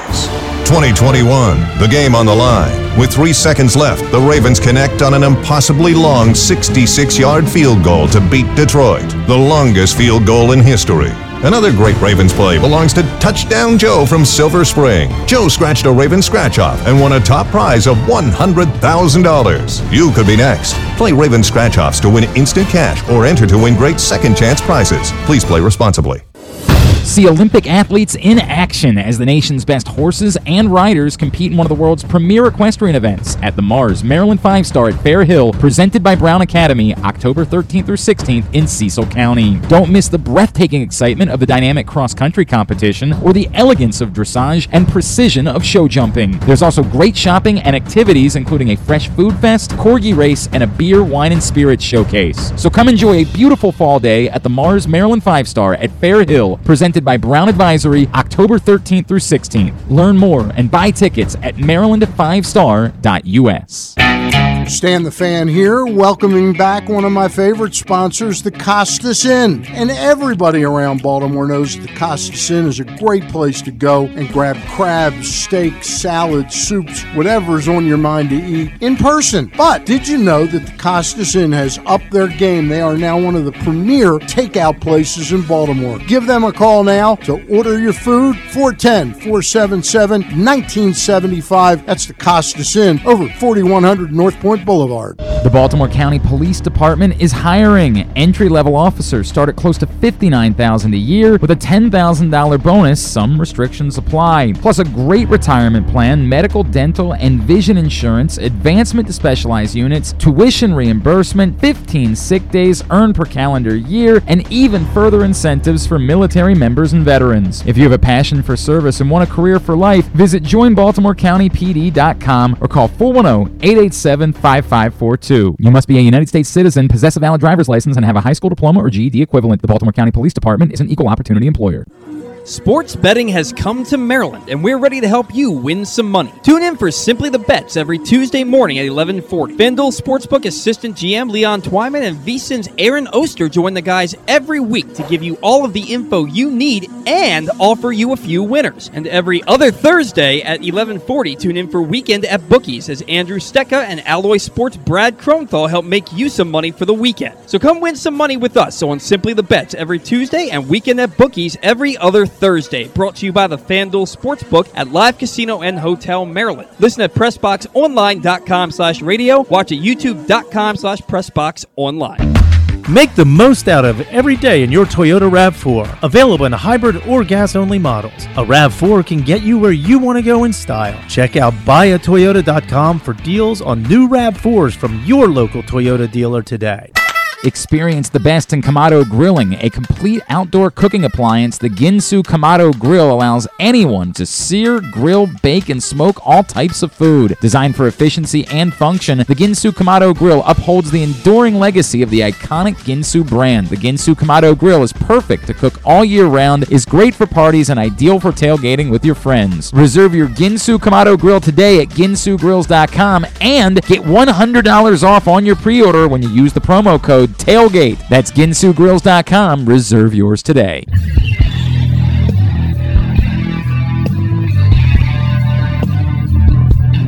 All right. Wow, that's really loud. Was it that loud the entire commercial break? Levels are about right. It always sounds louder for us. You know what? I feel like I ask this every week. I definitely say this every week after the second break.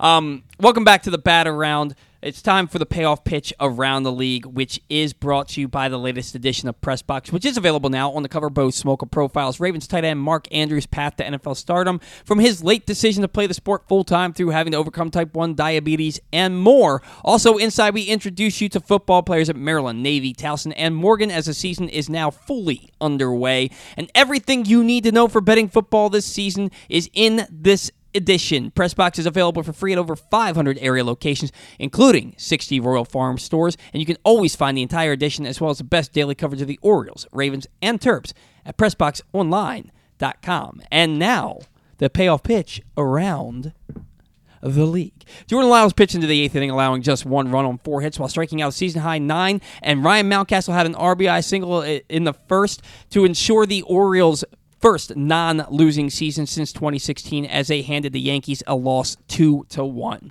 Cal Raleigh hit a walk-off homer hit a walk-off homer Friday night, clinching the Mariners' first postseason since 2001, ending the longest postseason drought in American professional sports, and eliminating the Orioles from playoff contention as they defeated the Athletics 2-1. JT Realmuto doubled and stole three bases to join Pudge Rodriguez in 1999 as the only catchers in history to hit 20 homers and steal 20 bags in one season. As the Phillies handled the Nationals 5-1 in Game 1 of a scheduled doubleheader, Game 2 was postponed due to inclement weather and is due to be made up as part of a doubleheader today, weather permitting. Nico Horner doubled and drove in three to back seven innings of one-run ball from Adrian Sampson as the Cubs took down the Reds 6-1. Looking to lock up home field advantage in the wildcard round, the Blue Jays handled their business with home runs from Vladdy Jr. and George Springer, plus six shutout innings from Alek Manoah and a 9-0 thrashing of the Red Sox. Jose Ramirez homered and drove in three to back a quality start from Aaron Savale as the AL Central champion Guardians took care of the Central Cellar Dweller Royals, although they're only a half game back of the Tigers. Carlos Correa, likely playing in his final games as a Twin, homered and drove in two as Minnesota down the Tigers 7-0. Jacob deGrom gave up back-to-back home runs for the first time since 2019, allowing three runs in six innings to take the loss despite 11 Ks and zero walks as Atlanta climbed back into a first-place tie with the Mets with a 5-2 victory. Drew Rasmussen allowed just two runs over seven innings, and Yandy Diaz delivered three hits and two RBIs to help the Rays clinch their fourth straight postseason appearance with a 7-3 win over Houston, who clinched a top seed in the AL with the Yankees' loss. Corbin Burns struck out 7 over 8 shutout innings as the Brewers shut out the Marlins 1-0 to stay just a half game behind the Fightin' Phils for the final NL wildcard spot. Albert Pujols hit home run number 701, and Jack Flaherty allowed just one run over six innings in the Cardinals' 2-1 victory over Pittsburgh. Mike Trout, Shohei Ohtani, and Taylor Ward combined for six hits, and Reed Detmers struck out 9 over 6 one-run innings to push the Angels past the Rangers 4-1. Yo Moncada drove in three, and Eloy Jimenez homered to lead the White Sox over the Padres 3-1. Mookie Betts had three hits, and Cody Bellinger hit a three-run homer as the Dodgers worked the Rockies 10-1. And finally, Evan Longoria turned back the clock, homering twice and driving in five to lead the Giants over the D-backs 10-5. Zach, what is on tap today? Evan Longoria, turn back the clock. I like that. All right, Phillies and Nats, 105 at Nationals Park. Kyle Gibson and Anibal Sanchez. Your Baltimore Orioles, they'll take on the New York Yankees at Yankee Stadium as Judge looks for 62. 105, Austin Voth and Nestor Cortez, the former Oriole, go head-to-head. Reds and Cubs, Nick Lodolo, the lefty with a 3.75 ERA, and Drew Smyly, who we just talked about on the show. He's a 3.48 ERA, 2.20 at Wrigley Field. Red Sox and Blue Jays, Brian Bello versus Ross Stripling. Stripling would be a really good ad for the Baltimore Orioles at some point down the road, 307 at the Rogers Center in Toronto. D-backs and Giants, Dre Jamison. He is a .98 ERA, making what looks to be his third start of the season, 405 at Oracle Park. He'll face off against the lefty Scott Alexander. Athletics and Mariners, J.P. Sears versus Luis Castillo, the Mariners, the back in the playoffs, first time since 2001, 410 at T-Mobile Park. Royals and Guardians, Chris Bubich versus Zach Plesac, 6-10 at Progressive Field. That's another AL Central matchup. The Guardians are the champs of that division. Twins and the Tigers, Dylan Bundy, the former Oriole, against Drew Hutchison, 6-10 at Comerica Park. Phillies and Nats, Game 2 of that doubleheader, Noah Syndergaard versus Tommy Romero, 7:05 at Nats Park for Game 2. Marlins and Brewers, Edward Cabrera. Be a really good ad for the Orioles there as well against Aaron Ashby, who's having a bit of a rougher year. 7-10 at American Family Field, Marlins and Brewers. Pirates and Cardinals. Luis Ortiz will take on Jordan Montgomery, 7:15 at Busch Stadium. Rays and Astros, Shane McClanahan, who has won 12 games, the 2.51 ERA. He'll take on Christian Javier, who has a 2.65 ERA, 7.20 at Minute Maid Park. The legendary Max Scherzer takes on Kyle Wright as the Mets battle the Braves, 7.20 at Truist Park. Dylan Cease, one of the Cy Young frontrunners with a 2.06 ERA, takes on Mike Clevenger as the White Sox battle the Padres, 8:40 at Petco Park. Cole Ragans takes the hill for the Rangers as Jose Suarez takes the hill for the Angels, 9:07 in Anaheim. And finally, final game of the night, Rockies and Dodgers. Kyle Freeland, lefty, versus the righty Michael Grove, 9:10 at Dodger Stadium. Very good. Man, can you imagine? Wouldn't it be nice to live someplace where your team's playing baseball in October and it's still perfect baseball weather, San Diego or LA. If you have a good football team too, it's perfect. Like it's a great sports time in October when you have a great football team, baseball team playing playoff baseball. It doesn't get much better than that. Yeah, and I think that the Orioles and Ravens next year, Baltimore in that spot next year. This year already super entertaining for sure. All right, it's now time for our new segment on the Bat-A-Round. This is called the Bet-A-Round. The Bet-A-Round is brought to you by the FanDuel Sportsbook at Live Casino and Hotel. Come experience Maryland's #1 sportsbook this NFL season at the FanDuel Sportsbook at Live Casino and Hotel. It is the ultimate place for any sports enthusiast, where you can take advantage of our 24/7 kiosks, massive video screens, and watch all the action from the best seat in the house. With more money paid out than anyone around, make every moment more at the new FanDuel Sportsbook at Live Casino and Hotel in Hanover, Maryland. So we're going to start out pretty simple here. The line for tonight's game, or this afternoon's game, with the Orioles and actually just about an hour and 10 minutes between the Orioles and the Yankees. O's are plus 190. Yanks are minus 230. So what does that mean? That means that if you bet $100 on the Orioles to win today's game outright, you win $190.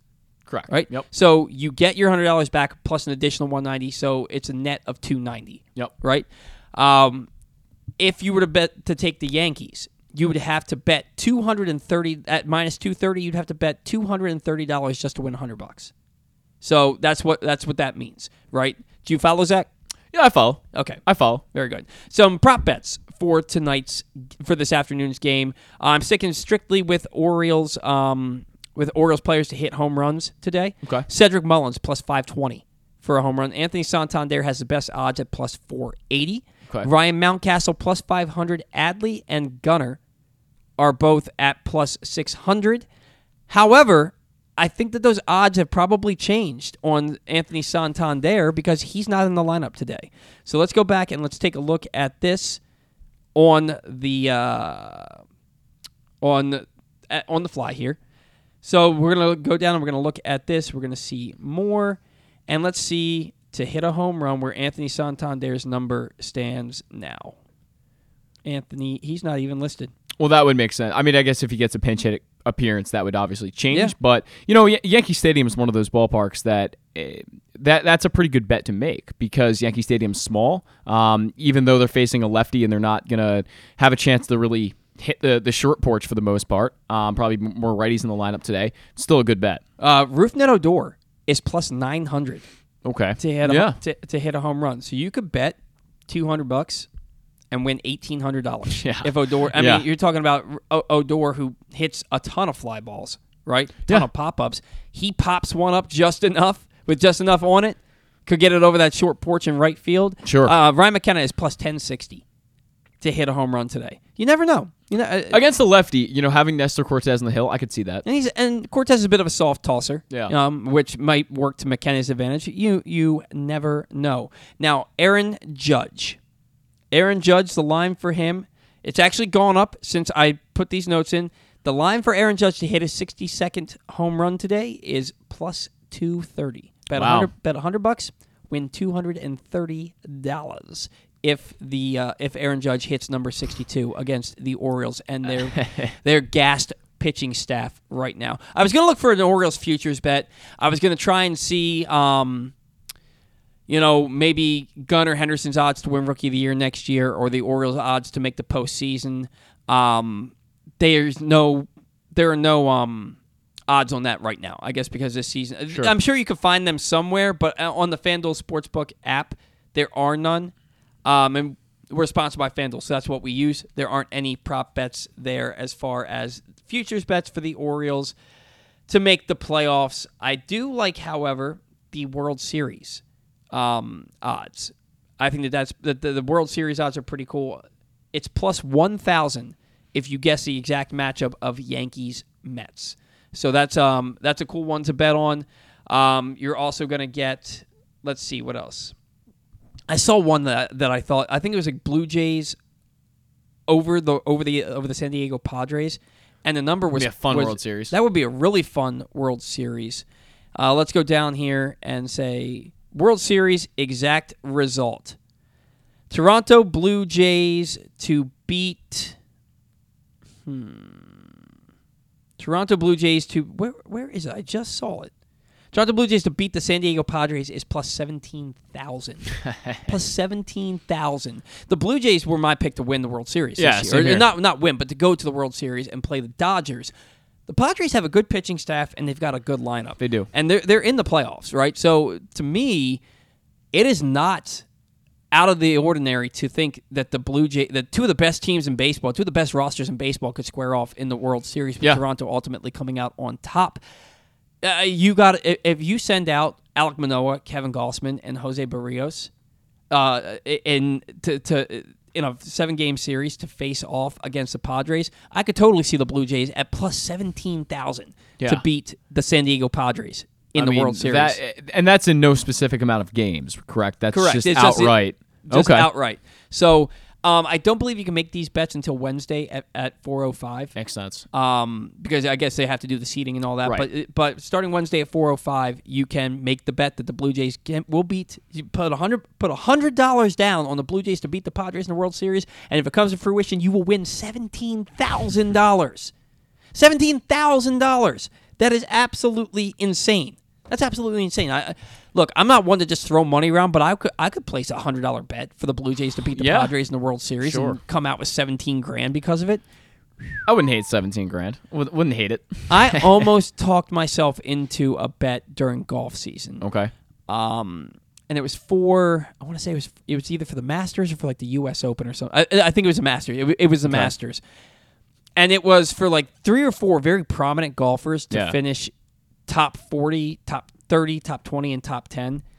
And it was like $100 when you put a $100 bet down and you win $2,000 if it hits. And it was plus 2,000 for that parlay. And I had to talk myself out of it. I was really glad that I did talk myself out of it because none of the things that I needed to have happen happened. So I texted my friend, speaking of golf, about a week before the Masters, and he said, who do you think is going to win the Masters? I said, I think it's going to be Scottie Scheffler or Rory McIlroy, and they came in 1 and 2. I should have bet that. I really should have bet that. Yeah, I didn't. You wouldn't be sitting here doing the Bat-A-Round today. I probably wouldn't be. You'd probably have to put a significant sum of money down. It would have been. To not have to do anything else ever again. I mean, Rory and Scottie are two of the favorites in every tournament, but still. I love Rory. Still, I'm a Rory guy. Now that Tiger's gone, I'm a Rory guy. All right, good first segment here on the Bet Around.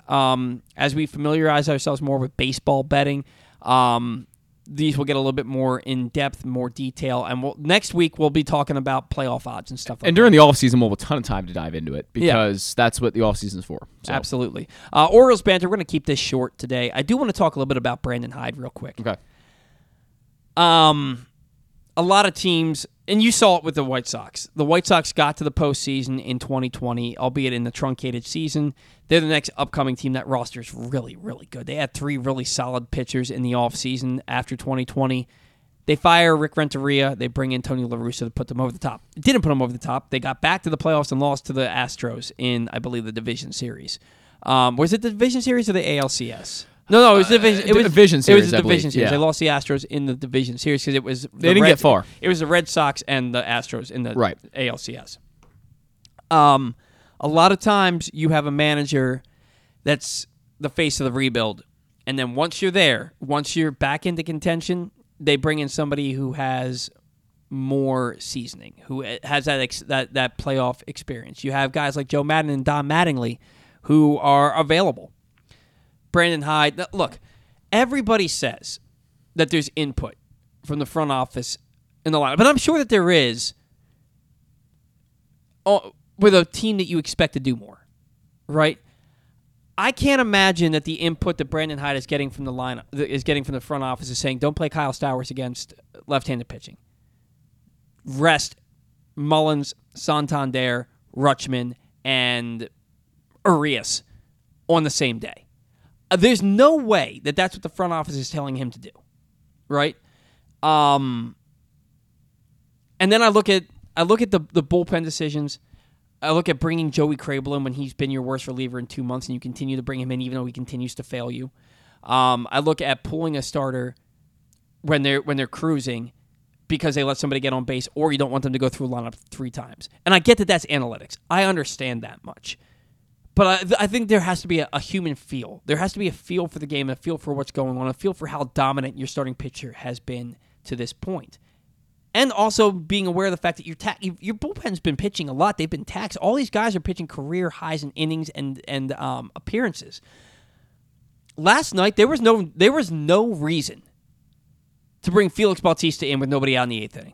There was no reason for that. You have DL Hall already in the bullpen. Bring him in. Now he comes in the ninth inning because it looked like there was a leg issue there with Felix Bautista. But why on earth do you need Felix Bautista to get you six outs last night? I know you want to win, but why do you need that? Why do you need don't. Him? Exactly. You don't. To me, these are decisions. Last Saturday, you didn't need Felix Bautista for a five-out save. Yeah. You didn't need that. You're doing it and showing the other guys in your bullpen. Now, look, Jake Reed and Joey Crable and those guys, okay, I get that. DL Hall is one of your top prospects. You had an opportunity to get a win last Saturday and take the first three games in that series against the Astros and keep yourself in playoff contention by bringing DL Hall in to face the lefty with two outs in the ninth inning. And it's even more magnified when DL Hall comes in the next day and has the bases loaded and two outs to face Kyle Tucker and he strikes him out. It's even more magnified then. I don't understand using a guy for six outs when you don't need to. When you have, and it's not that you have, well, it's either him or Jake Reed. No, it was either him or DL Hall. You have an opportunity to get a win, and you're cutting off your nose to spite your face. And I talk about this because and somebody made a fair point. Your buddy on Twitter was Chris Resitar. Yeah. He made the most compelling argument to me for Brandon Hyde is that next year he's going to have a more talented roster, probably a deeper bullpen, a deeper bench, and that's when you can really start to evaluate him. And I'm paraphrasing here because I can't remember the exact tweet. It was a couple of days ago. Yeah. But it was in a conversation he was having with me in a Twitter thread, and there's going to be more opportunity to see how Hyde manages with what we assume will be far better talent than even what they had this year. I don't know that he's the guy. I think he relies so heavily on the matchups. Kyle Stowers has two plate appearances against left-handed pitching in the big leagues. He's been hit by a pitch and he's hit a home run. And he's still not in the lineup against the lefty today, despite the fact that Brandon Hyde told us that if the Orioles weren't in playoff contention, Stowers would be getting his opportunities against left-handed pitching. So, Zach, I think you've kind of started to sour a little bit too. What are your thoughts on Brandon Hyde as the manager of the Orioles moving forward? I will say the pitching definitely has bothered me in the past. I think that's something that especially with the short leash on starters, that really bothered me. More so prior to this year. I don't know if I noticed it as much this year because I was more upset with different things he was doing. The punt lineups, I hate it. Mm-hmm. But I do want the Orioles to get to the point where they don't have to have punt lineups like the Dodgers do, where you can throw out all your bench guys and they're still good enough to win you ball games. And I think the Orioles will get there soon, and I hope they get there. So I want Brandon Hyde to not be able to throw out punt lineups, but the fact that he does, and he does so often, I think really hurts the team. And that's when I really started to sour on him. I think, in August when they started to become serious in this playoff race, and he's throwing out lineups that simply don't give you the chance to win the game. And I know you got to rest guys, but you don't have to rest them all on the same day. Mm-hmm. I'd rather give, 75%, for 3 days instead of 25% for 1 day, if you know what I mean, like to strengthen the lineup. I'd rather give a 75% strong lineup than a 25% for 1 day. You got to spread it out a little bit. You can't just simply punt one game away. I hate that philosophy. I can't stand it. And to have Austin Hayes batting fourth and Ryan McKenna batting fifth, what are you thinking? What are you thinking? Yeah. McKenna has two home runs all year. Right. And Austin Hayes has like two home runs since the beginning of July. That's the middle of the order we're talking about. I mean, that's... What are you thinking? Yeah. Well, someone said that AJ, who comments on our show a lot, he said These are archaic matchups he's following. Brandon Hyde loves these archaic matchups, and Kyle Stowers is just a perfect example of why he should have to, or he should be evolving, and he should be saying, okay, let's take these splits that he put up in the minor leagues and give him a shot. He had a 986 OPS against left-handed pitching this year. And the year before, 952. Yeah. So what are we doing? I'm sorry, 951. So what are we doing?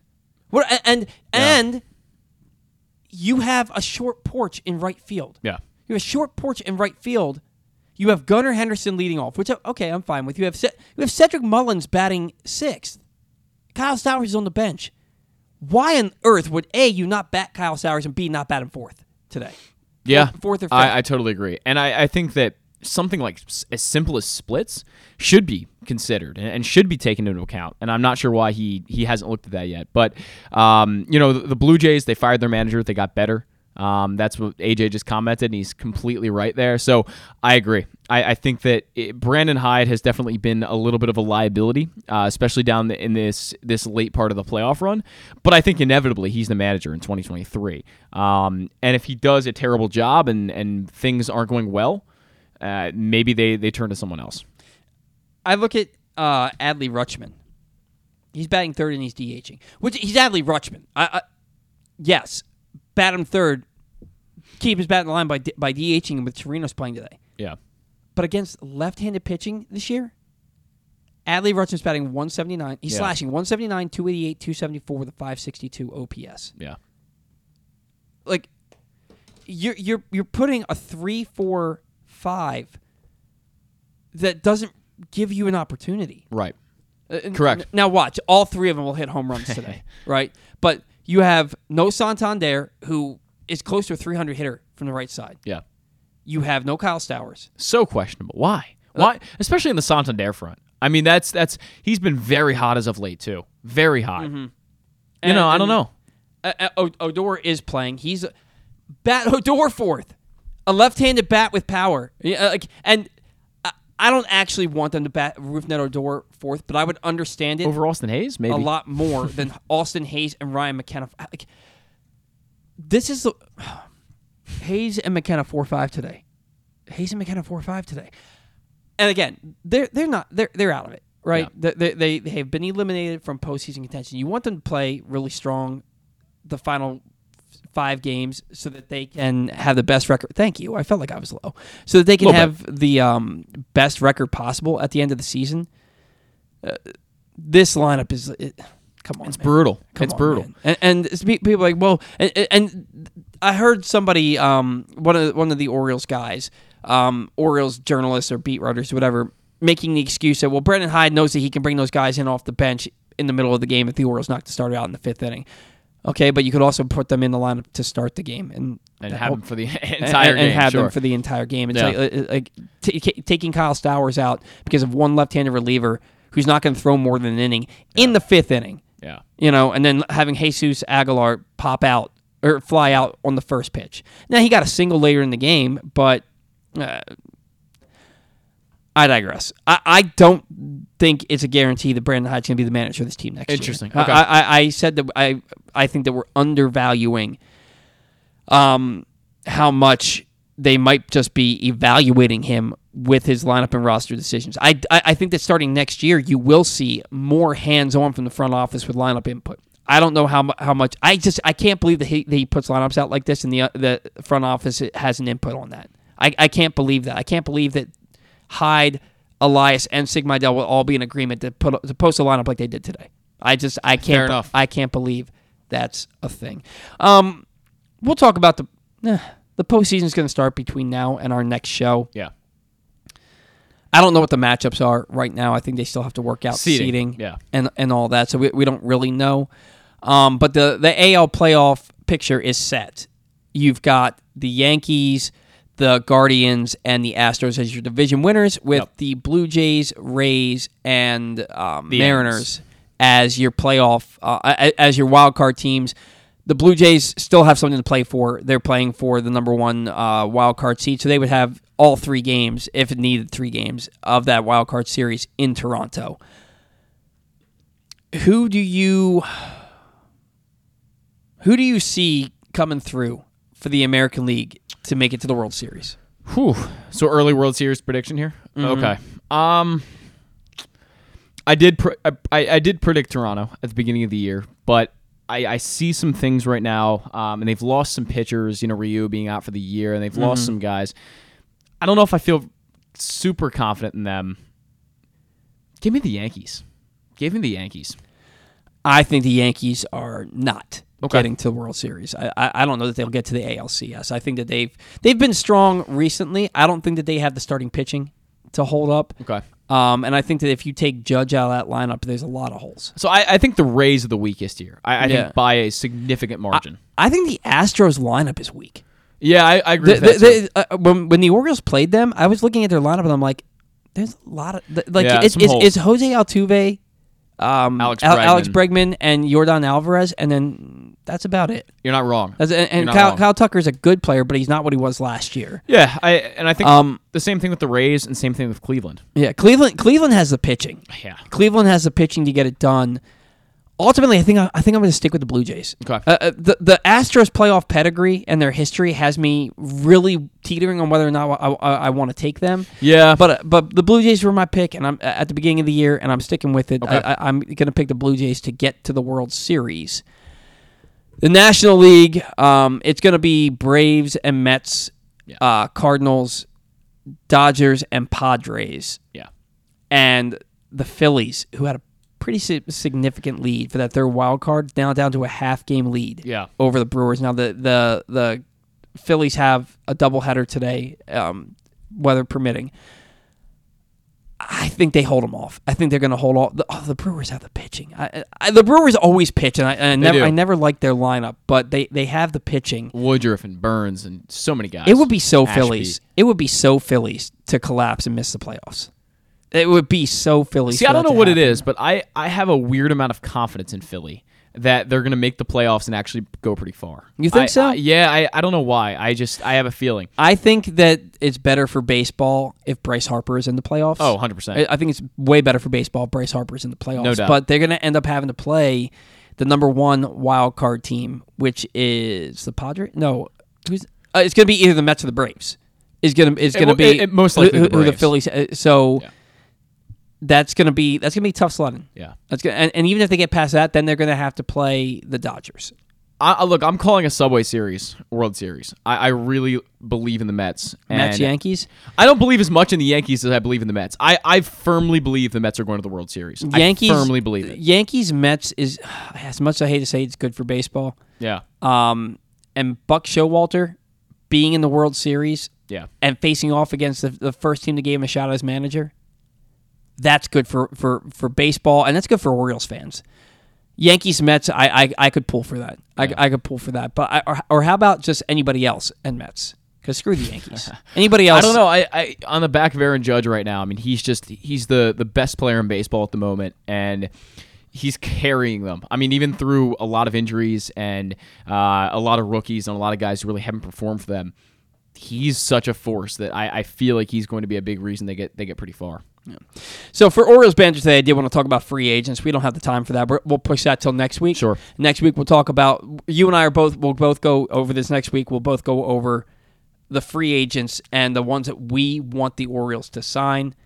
We'll start from the most likely. Oh no, we'll start with our pipe dream. Okay. We all know my pipe dream. We'll start with our pipe dream, and then we'll go down to the most realistic. Sure. Okay, so we'll do that next week on Orioles Banter. Today's show brought to you by... we'll save it for after the break. We're going to catch our third and final break when we come back. Take to Rake on the Bat-A-Round. The Baltimore County Police Department is hiring. Entry-level officers start at close to $59,000 a year with a $10,000 bonus. Some restrictions apply. Plus a great retirement plan, medical, dental, and vision insurance, advancement to specialized units, tuition reimbursement, 15 sick days earned per calendar year, and even further incentives for military members and veterans. If you have a passion for service and want a career for life, visit joinbaltimorecountypd.com or call 410-887-5542. 2. You must be a United States citizen, possess a valid driver's license, and have a high school diploma or GED equivalent. The Baltimore County Police Department is an equal opportunity employer. Come experience Maryland's #1 sportsbook this NFL season at the FanDuel Sportsbook at Live Casino and Hotel, the ultimate place for any sports enthusiast. Take advantage of our 24/7 kiosks, massive video screens, and watch all the action from the best seat in the house. With more money paid out than anyone around, make every moment more at the new FanDuel Sportsbook at Live Casino and Hotel in Hanover, Maryland. Please play responsibly. Gambling problem? Please call 1-800-GAMBLER or visit mdgamblinghelp.org. Glory Days Grill's Oktoberfest menu is now running. It's one of their most popular seasonal menus all year. It features the chicken schnitzel, the Oktoberfest brewer's platter, the brewer's sausage sandwich, the Bavarian burger with a pretzel bun, the cheddar ale soup, the slam dunk pretzels, and the apple cobbler. All of these meals pair well with Oktoberfest beers and Angry Orchard on draft. Dine in or order online at glorydaysgrill.com and pick up your favorites to take home. Glory Days Grill, great food, good sports.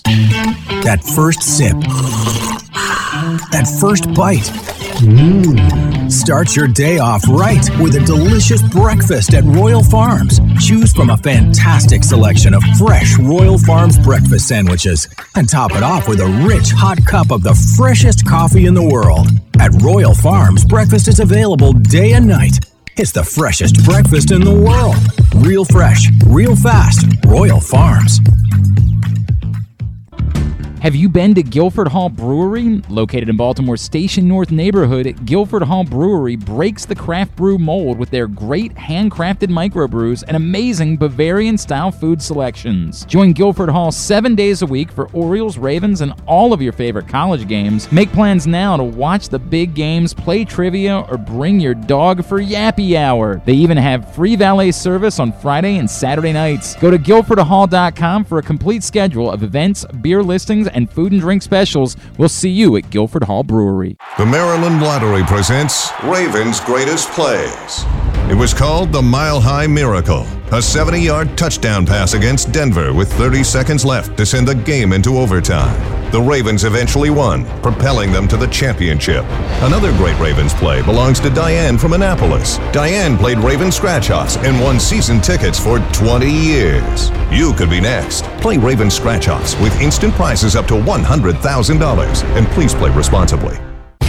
The latest edition of Pressbox is available now. On the cover, Bo Smolka profiles Ravens tight end Mark Andrews' path to NFL stardom, from his late decision to play the sport full-time through having to overcome type 1 diabetes and more. Also, inside, we introduce you to football players at Maryland, Navy, Towson, and Morgan State, and we give you everything you need to know for betting football this season. Pressbox is available for free at over 500 area locations, including 60 Royal Farm stores, and you can always find the entire edition, as well as the best daily coverage of demos, Ravens, and Terps at PressBoxOnline.com. See Olympic athletes in action as the nation's best horses and riders compete in one of the world's premier equestrian events at the Mars Maryland 5-Star at Fair Hill, presented by Brown Academy, October 13th through 16th in Cecil County. Don't miss the breathtaking excitement of the dynamic cross-country competition or the elegance of dressage and precision of show jumping. There's also great shopping and activities, including a fresh food fest, corgi race, and a beer, wine, and spirits showcase. So come enjoy a beautiful fall day at the Mars Maryland 5-Star at Fair Hill, presented by Brown Advisory, October 13th through 16th. Learn more and buy tickets at maryland5star.us. All right, welcome back to the Bat-A-Round. The Bat-A-Round and Take to Rake are brought to you today by Pressbox's Glenn Clark Radio, whose old music you hear playing is now the Bat-A-Round Break 3 music. But Glenn Clark Radio is and has always been the definitive place to find the best daily discussion of Baltimore sports.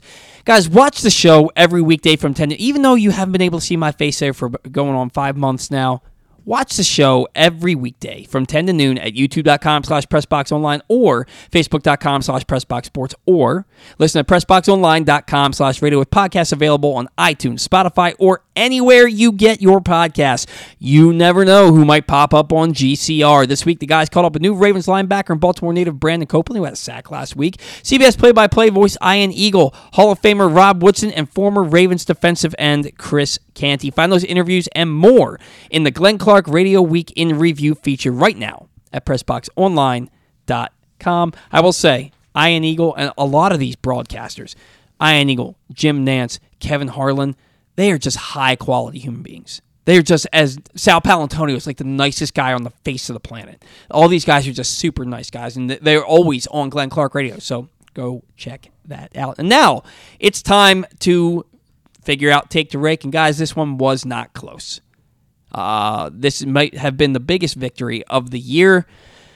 Zach took Adley Rutschman. I took Ryan Mountcastle. Adley slashed 172, 250, 310, 560 with a double, a home run, 3 walks, and 2 RBIs. Ryan Mountcastle slashed 286, 355, 393, 748, 3 walks, a double, a triple, and 3 RBIs. Ryan Mountcastle wins going away. Good work, Adley. Look, he's crapped the bed for me all year when I picked him, and he's had like his best week of the month every time you pick him, so you were due for one of these. I think I have a three. No, I've won 2 of the last 3. 2 of the last 3. I've won 2 of the last 3. I swear to you, I promise you, I am going to figure out the standings this week. I think, yeah, it's the last week of the season. Sure. You can hold me to it. I will figure out the standings as we enter the playoffs. For take to rake. So we'll have our regular season champion. It'll be like fantasy football. We'll have our regular season champion, our playoffs champion, and then we will do a final one with the World Series. And the winner of that, I don't think we should do the winner of that is the ultimate winner. I think it should be who just has the most wins overall. Yeah, I like that. Yeah, like which that. I guess you don't really need to break it up, but we're going to break it up anyway just because it's fun. Sure. Anywho, final thought. My final thought is the Orioles clinching non-losing season last night. But then the bittersweet reality that they got eliminated from postseason contention about an hour and a half after clinching their 81st victory last night. And for me, it always hits hard, especially when they have a good year when they're eliminated. I go back to like 2013 when they were officially eliminated from the playoffs, and it just really freaking sucked. Mm-hmm. It just it like hurt. Like you knew it was coming. You kind of saw the writing on the wall from the middle of August on, but you still held out that last sliver of hope. And then when it was finally taken away, it sucks. And you're like, well, now we got to go out and get them next year. And then the next year, the Orioles won 96 games and were one of the best teams in baseball. Correct. So maybe that's what happens this year. This season was a wild success. It was an absolutely wild success. The Orioles, you heard Ken Weinman allude to Adley Rutschman and Gunnar Henderson as he sees Cal and Eddie in those two. And I think that's a perfect way to look at it. You have two cornerstone players who were both drafted in the same draft, and they've both been number 1 overall prospects in baseball who are going to be on your team in your lineup, hopefully for the next 7 to 10 years, as Ken said. They should be adding this offseason. Next year, it's going to be off and running. Mm-hmm. It is a really exciting time to be in, perhaps more exciting than 2012 through 2016. It is a really exciting time to be an Orioles fan, and I know I've been highly critical of Brandon Hyde and some of the players and the way that they've performed down the stretch. But that doesn't mean that I'm not excited and happy with this team. It means that that when your team gets better, the expectations get higher. Definitely. And I have higher expectations for this team, but leave no doubt, I love what happened this year. Yeah. This year was exciting. It was thrilling. It's going to go down for me as one of my favorite seasons. Certainly. Maybe not top 5, but it's certainly top 8. It'd be top 5 for me. For you, but yeah. For me, I remember. You've lived a little longer. The 97 season. Sure. The 2014 season. Those are my 2 favorites. Yeah. Then the 2012 season. So maybe it's number 4. Okay. Maybe it is top 5. Maybe it's number 4 behind those. I had more anger and angst about this season than I've had in other good seasons for the Orioles because to me this was the first time where it was obvious what needed to happen for them to make a playoff run. Yeah.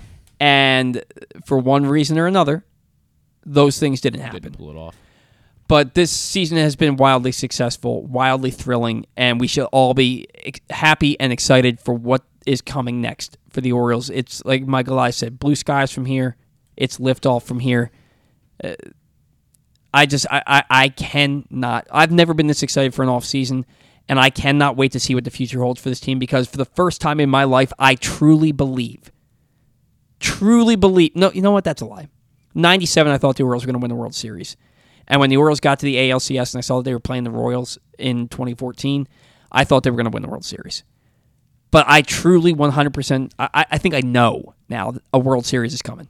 Okay. A World Series is coming. And that's my final thought here is we should be thrilled with what's about to happen in Baltimore because it's going to be incredible. I want to respond to a viewer comment that I think is going to be a narrative the fan base pushes decently hard coming up this offseason, that Buck Britton should take over for Brandon Hyde as the manager of the Orioles. While I don't necessarily hate the idea, my pushback against that here would be that Buck Britton would be coming in the same scenario that Brandon Hyde came in, mm-hmm. with no major league experience. Not the same scenario. Well, same situation. I'm sorry. Not same situation because Brandon Hyde came in at the start of a rebuild, and Buck Britton would be coming in to take over a contending team. That's not what I mean, though. I know that's not what you mean, but I mean that they neither of them the same experience level. Neither of them have any major league experience mm-hmm. managing the team. So I think it's hard to predict that Buck Britton, while he may be, could be a better manager than Brandon Hyde. We don't really have any evidence one way or the other. Mm-hmm. I think if the Orioles are going to go out and get a Brandon Hyde replacement, it has to be a veteran, someone who's been around for a little while. Buck Britton, maybe he goes off and manages some other team. I don't know if that's the answer. I know that's going to be a narrative that's pushed really hard this offseason because people really like Buck Britton, and it's noteworthy that he coached guys like Adley Rutschman and Gunnar Henderson, and basically all of these guys who are coming up through the system, he already knows them. So that's a definite thing there to be noteworthy of, but I think they've got to get someone with actual major league experience. You're not replacing Brandon Hyde for someone who doesn't have any. They're not going to get rid of like you just said. They're not going to get rid of Brandon Hyde in favor of somebody who has no experience. Right. If they're getting rid of Brandon Hyde, it's to bring in somebody who they believe puts them over the top to win a World Series. Right? They're getting a Don Mattingly or a Joe Madden, somebody like that, or a Mike Scioscia. And they're getting somebody like Mike Scioscia. I don't even know if he has interest in managing. I hope not. But I'm not a Mike Scioscia guy. No, neither am I. But there's no doubt that he has winning and postseason experience. Yeah. They're going. If Brandon Hyde's going to be replaced, it's not going to be for Buck Britton, and right. people need to come to grips with that. That's not what major league teams do. That's not what a Mike Elias team. What a team that you're following the Astros blueprint. Do you think the Astros would have fired whoever their manager was when they were terrible in favor of a guy? Well, they might have. Did AJ Hinch have managerial experience before taking over the Astros? That's a good question. I don't know.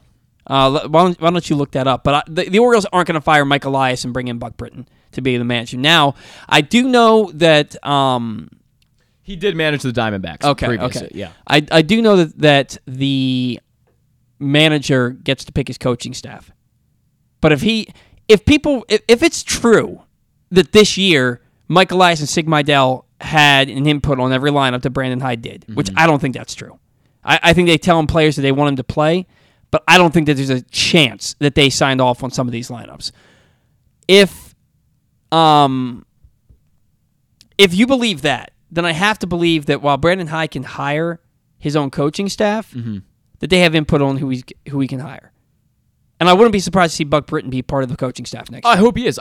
This is nothing against Buck Britton. It's more just the principle of the fact that they're not probably going to hire a guy who has no experience for getting rid of Brandon Hyde. There's no problem. They're not going to. And Brandon Hyde, again, 95% chance he's not gone anyway this offseason. Yeah. But it's an interesting thing to talk about for sure. I don't think the chance is that high. I think that people keep saying to me, okay. And when I say people, I'm talking about people that I interact with on Orioles Twitter, right? And they keep saying to me, well, no, but they picked up his option for next year, and he's under contract for next year. That means absolutely nothing. I mean, yeah. That means sure, absolutely nothing. People get fired all the time while they're under contract. And I don't know how you can be confident going forward with some of the decisions, but we're not going to get back into that, okay? Buck Britton could be the next big manager who wins 110 games for some team and wins multiple World Series. But they're not going to give him that opportunity with zero experience. In Baltimore, that's not going to happen. That's right. Not happening here. It just isn't. Maybe that happens with the Cubs or the Nationals.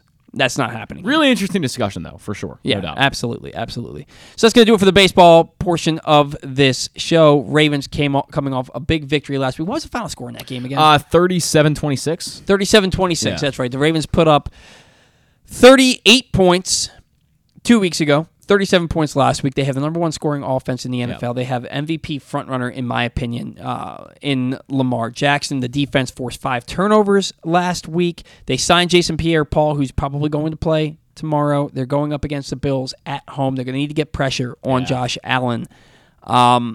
Biggest test of the year for the Ravens. Now, I think that last week, we both kind of predicted. I think I predicted the Ravens to win something like 34-21 or something like that. Mm-hmm. And you predicted something similar.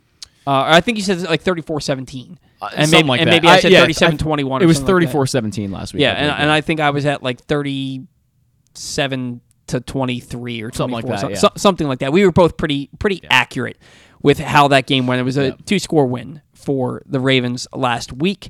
You got to give your prediction first last week. I'll give mine this week. I think that the Ravens have looked at everybody in football talking about the Bills all offseason, all training camp, and all through the first 3 weeks of the season. Yeah. And how the Bills are the team to beat. Look what they did on Thursday Night Football to open the year against the defending champions. Josh Allen is the MVP favorite. And I think the Ravens are sitting there, and you're not hearing a word out of them. You're seeing Lamar Jackson play the best football of his life. And this is a former unanimous MVP. And he thinks he should be the MVP this year. They're talking about him as MVP, but Josh Allen is still in that conversation. And I just think that the Ravens have something for the Bills. Okay. I don't think that they're going to blow them out, but I think they're scoring 40 points. Okay. So I'm going to take Ravens 41, Bills 27. Okay. And when I say they're not going to blow them out, I think it's going to be a late touchdown by the Ravens to put the icing on the cake to make it a 2-touchdown game. I'm taking Ravens 41, Bills 27. Zach, you said to me that you were nervous about tomorrow. Yeah. I'm not nervous. It doesn't mean that I don't think that the Bills can win. I think the Bills have a great chance to win tomorrow. I mean, they're arguably the best team in the AFC, even though that they had that. God, how do you have 40 minutes of time of possession and close to 500 yards total offense, and you only score 17 points and lose a football game, and you win the turnover battle? Yeah, I don't know. I don't understand that. It's just like when the Ravens literally won in every single category, but lost against the Miami. Ridiculous. But anyway, you said to me you're nervous about tomorrow. And I'm not nervous, and it's not because I think the Ravens are just going to run away with this thing. I'm not nervous because Week 4 doesn't matter. Yeah. Week 4 doesn't matter. You look back at 2018. The Ravens won in Week 4 to get to 3-1. They were 4-5 after 9 games, and they needed to bring in John Harbaugh was about to lose his job. Mm-hmm. It was reported he was about to lose his job. They go on to finish the season 10-6, win the division, and make it into the playoffs. 2019, in Week 4, the Ravens lost their second straight game. They got blown out at home by the Browns, 40-25. They didn't lose again the rest of the regular season. They clinched the first-round bye as number one seed in the AFC at 14-2. 2020, the Ravens they won in Week 4 to get to, I believe they were 3-1. To get to 3-1, and they needed a 5-game winning streak at the end of the season to make the playoffs. Last year, the Ravens were 5-1 after 6 games. They were 3-1 after Week 4. They had a decisive victory in Week 4, and they missed the playoffs. Week 4 does not matter. I think the Ravens have already had their bad loss for the year, and that was against the Dolphins, a game they should have won handily. They've already had their bad loss. Whatever happens tomorrow, the only thing that's going to matter is if they and the Bills have the same record at the end of the year, and you need the head-to-head matchup. Week 4 does not matter. Nothing about Week 4 has ever said since 2018, since Lamar's been here. Nothing that's happened in Week 4 has had an impact on what happened the rest of the season. It just doesn't matter. Fair enough. You're not necessarily wrong, but give me the Bills 38, Ravens 27. in this game tomorrow. Any thoughts on that other than just no? I mean, I think the Bills have an unbelievable pass offense with so many weapons and one of the best quarterbacks in football. And the Ravens' pass defense so far hasn't looked great. It just worse hasn't. In football. It's terrible. Marlon Humphrey's been excellent, but the rest of the crop of corners and Marcus Williams has been great. But outside of that, the secondary's really struggled. I mean, guys like Jalen Armour-Davis and Pepe Williams, they've really struggled to start off their young rookie careers here. So to me, I think the Ravens are going to get diced up in the backfield. I think Josh Allen's going to throw up for a lot of yards. He's going to put up like at least 450 and four touchdowns in the air. Josh 450? I could see it. 450 against this, yeah. 2 through 6 touchdowns against them, man. Against 3 rookies. Okay. You've got Marcus Williams. You've got this pass defense. Chuck Clark is horrible. Marcus, they were way better in the second half last week. They were, but they're not Jones. They're still learning how to play together. Yeah. But you've got 4 guys who are some of the best at their position in that secondary, and then you have a first-round pick in Kyle Hamilton who's getting better each week. You're also looking at not Jacoby Myers, but Nelson Aguilar versus Stephon Diggs. Yeah. And Mac Jones versus Josh Allen. Yeah. I mean, yeah, they still gave up 26 last week. To me, this game, they're going to give up a lot of points to the Bills, and Josh Allen's going to have a day. I'll do a side bet with you. I'll bet you $5. Really? Okay. That Josh Allen does not throw for 450 yards tomorrow. Okay, well, he's not going to throw for 400. We'll say 400. I'll bet you $5 that Josh Allen doesn't throw for 400 yards. I'll take that bet. Okay. Yeah, I'll take that bet. We'll shake on it after the show. All right, guys, that's going to do it for us here on the Bat-A-Round. Thanks to our guest, Stan the Fan Charles, for his weekly segment, and Ken Weinman from, I almost said Ken the Fan Weinman, Ken Weinman from Inside Access at 105.7. Always great when we get to talk with Ken about some Orioles baseball. Thank you to all of our listeners, all of our sponsors. Thanks to Zach Goodman for helping us, for being the glue for the show. And thanks to all of you at home for listening to us. Until next week, see ya!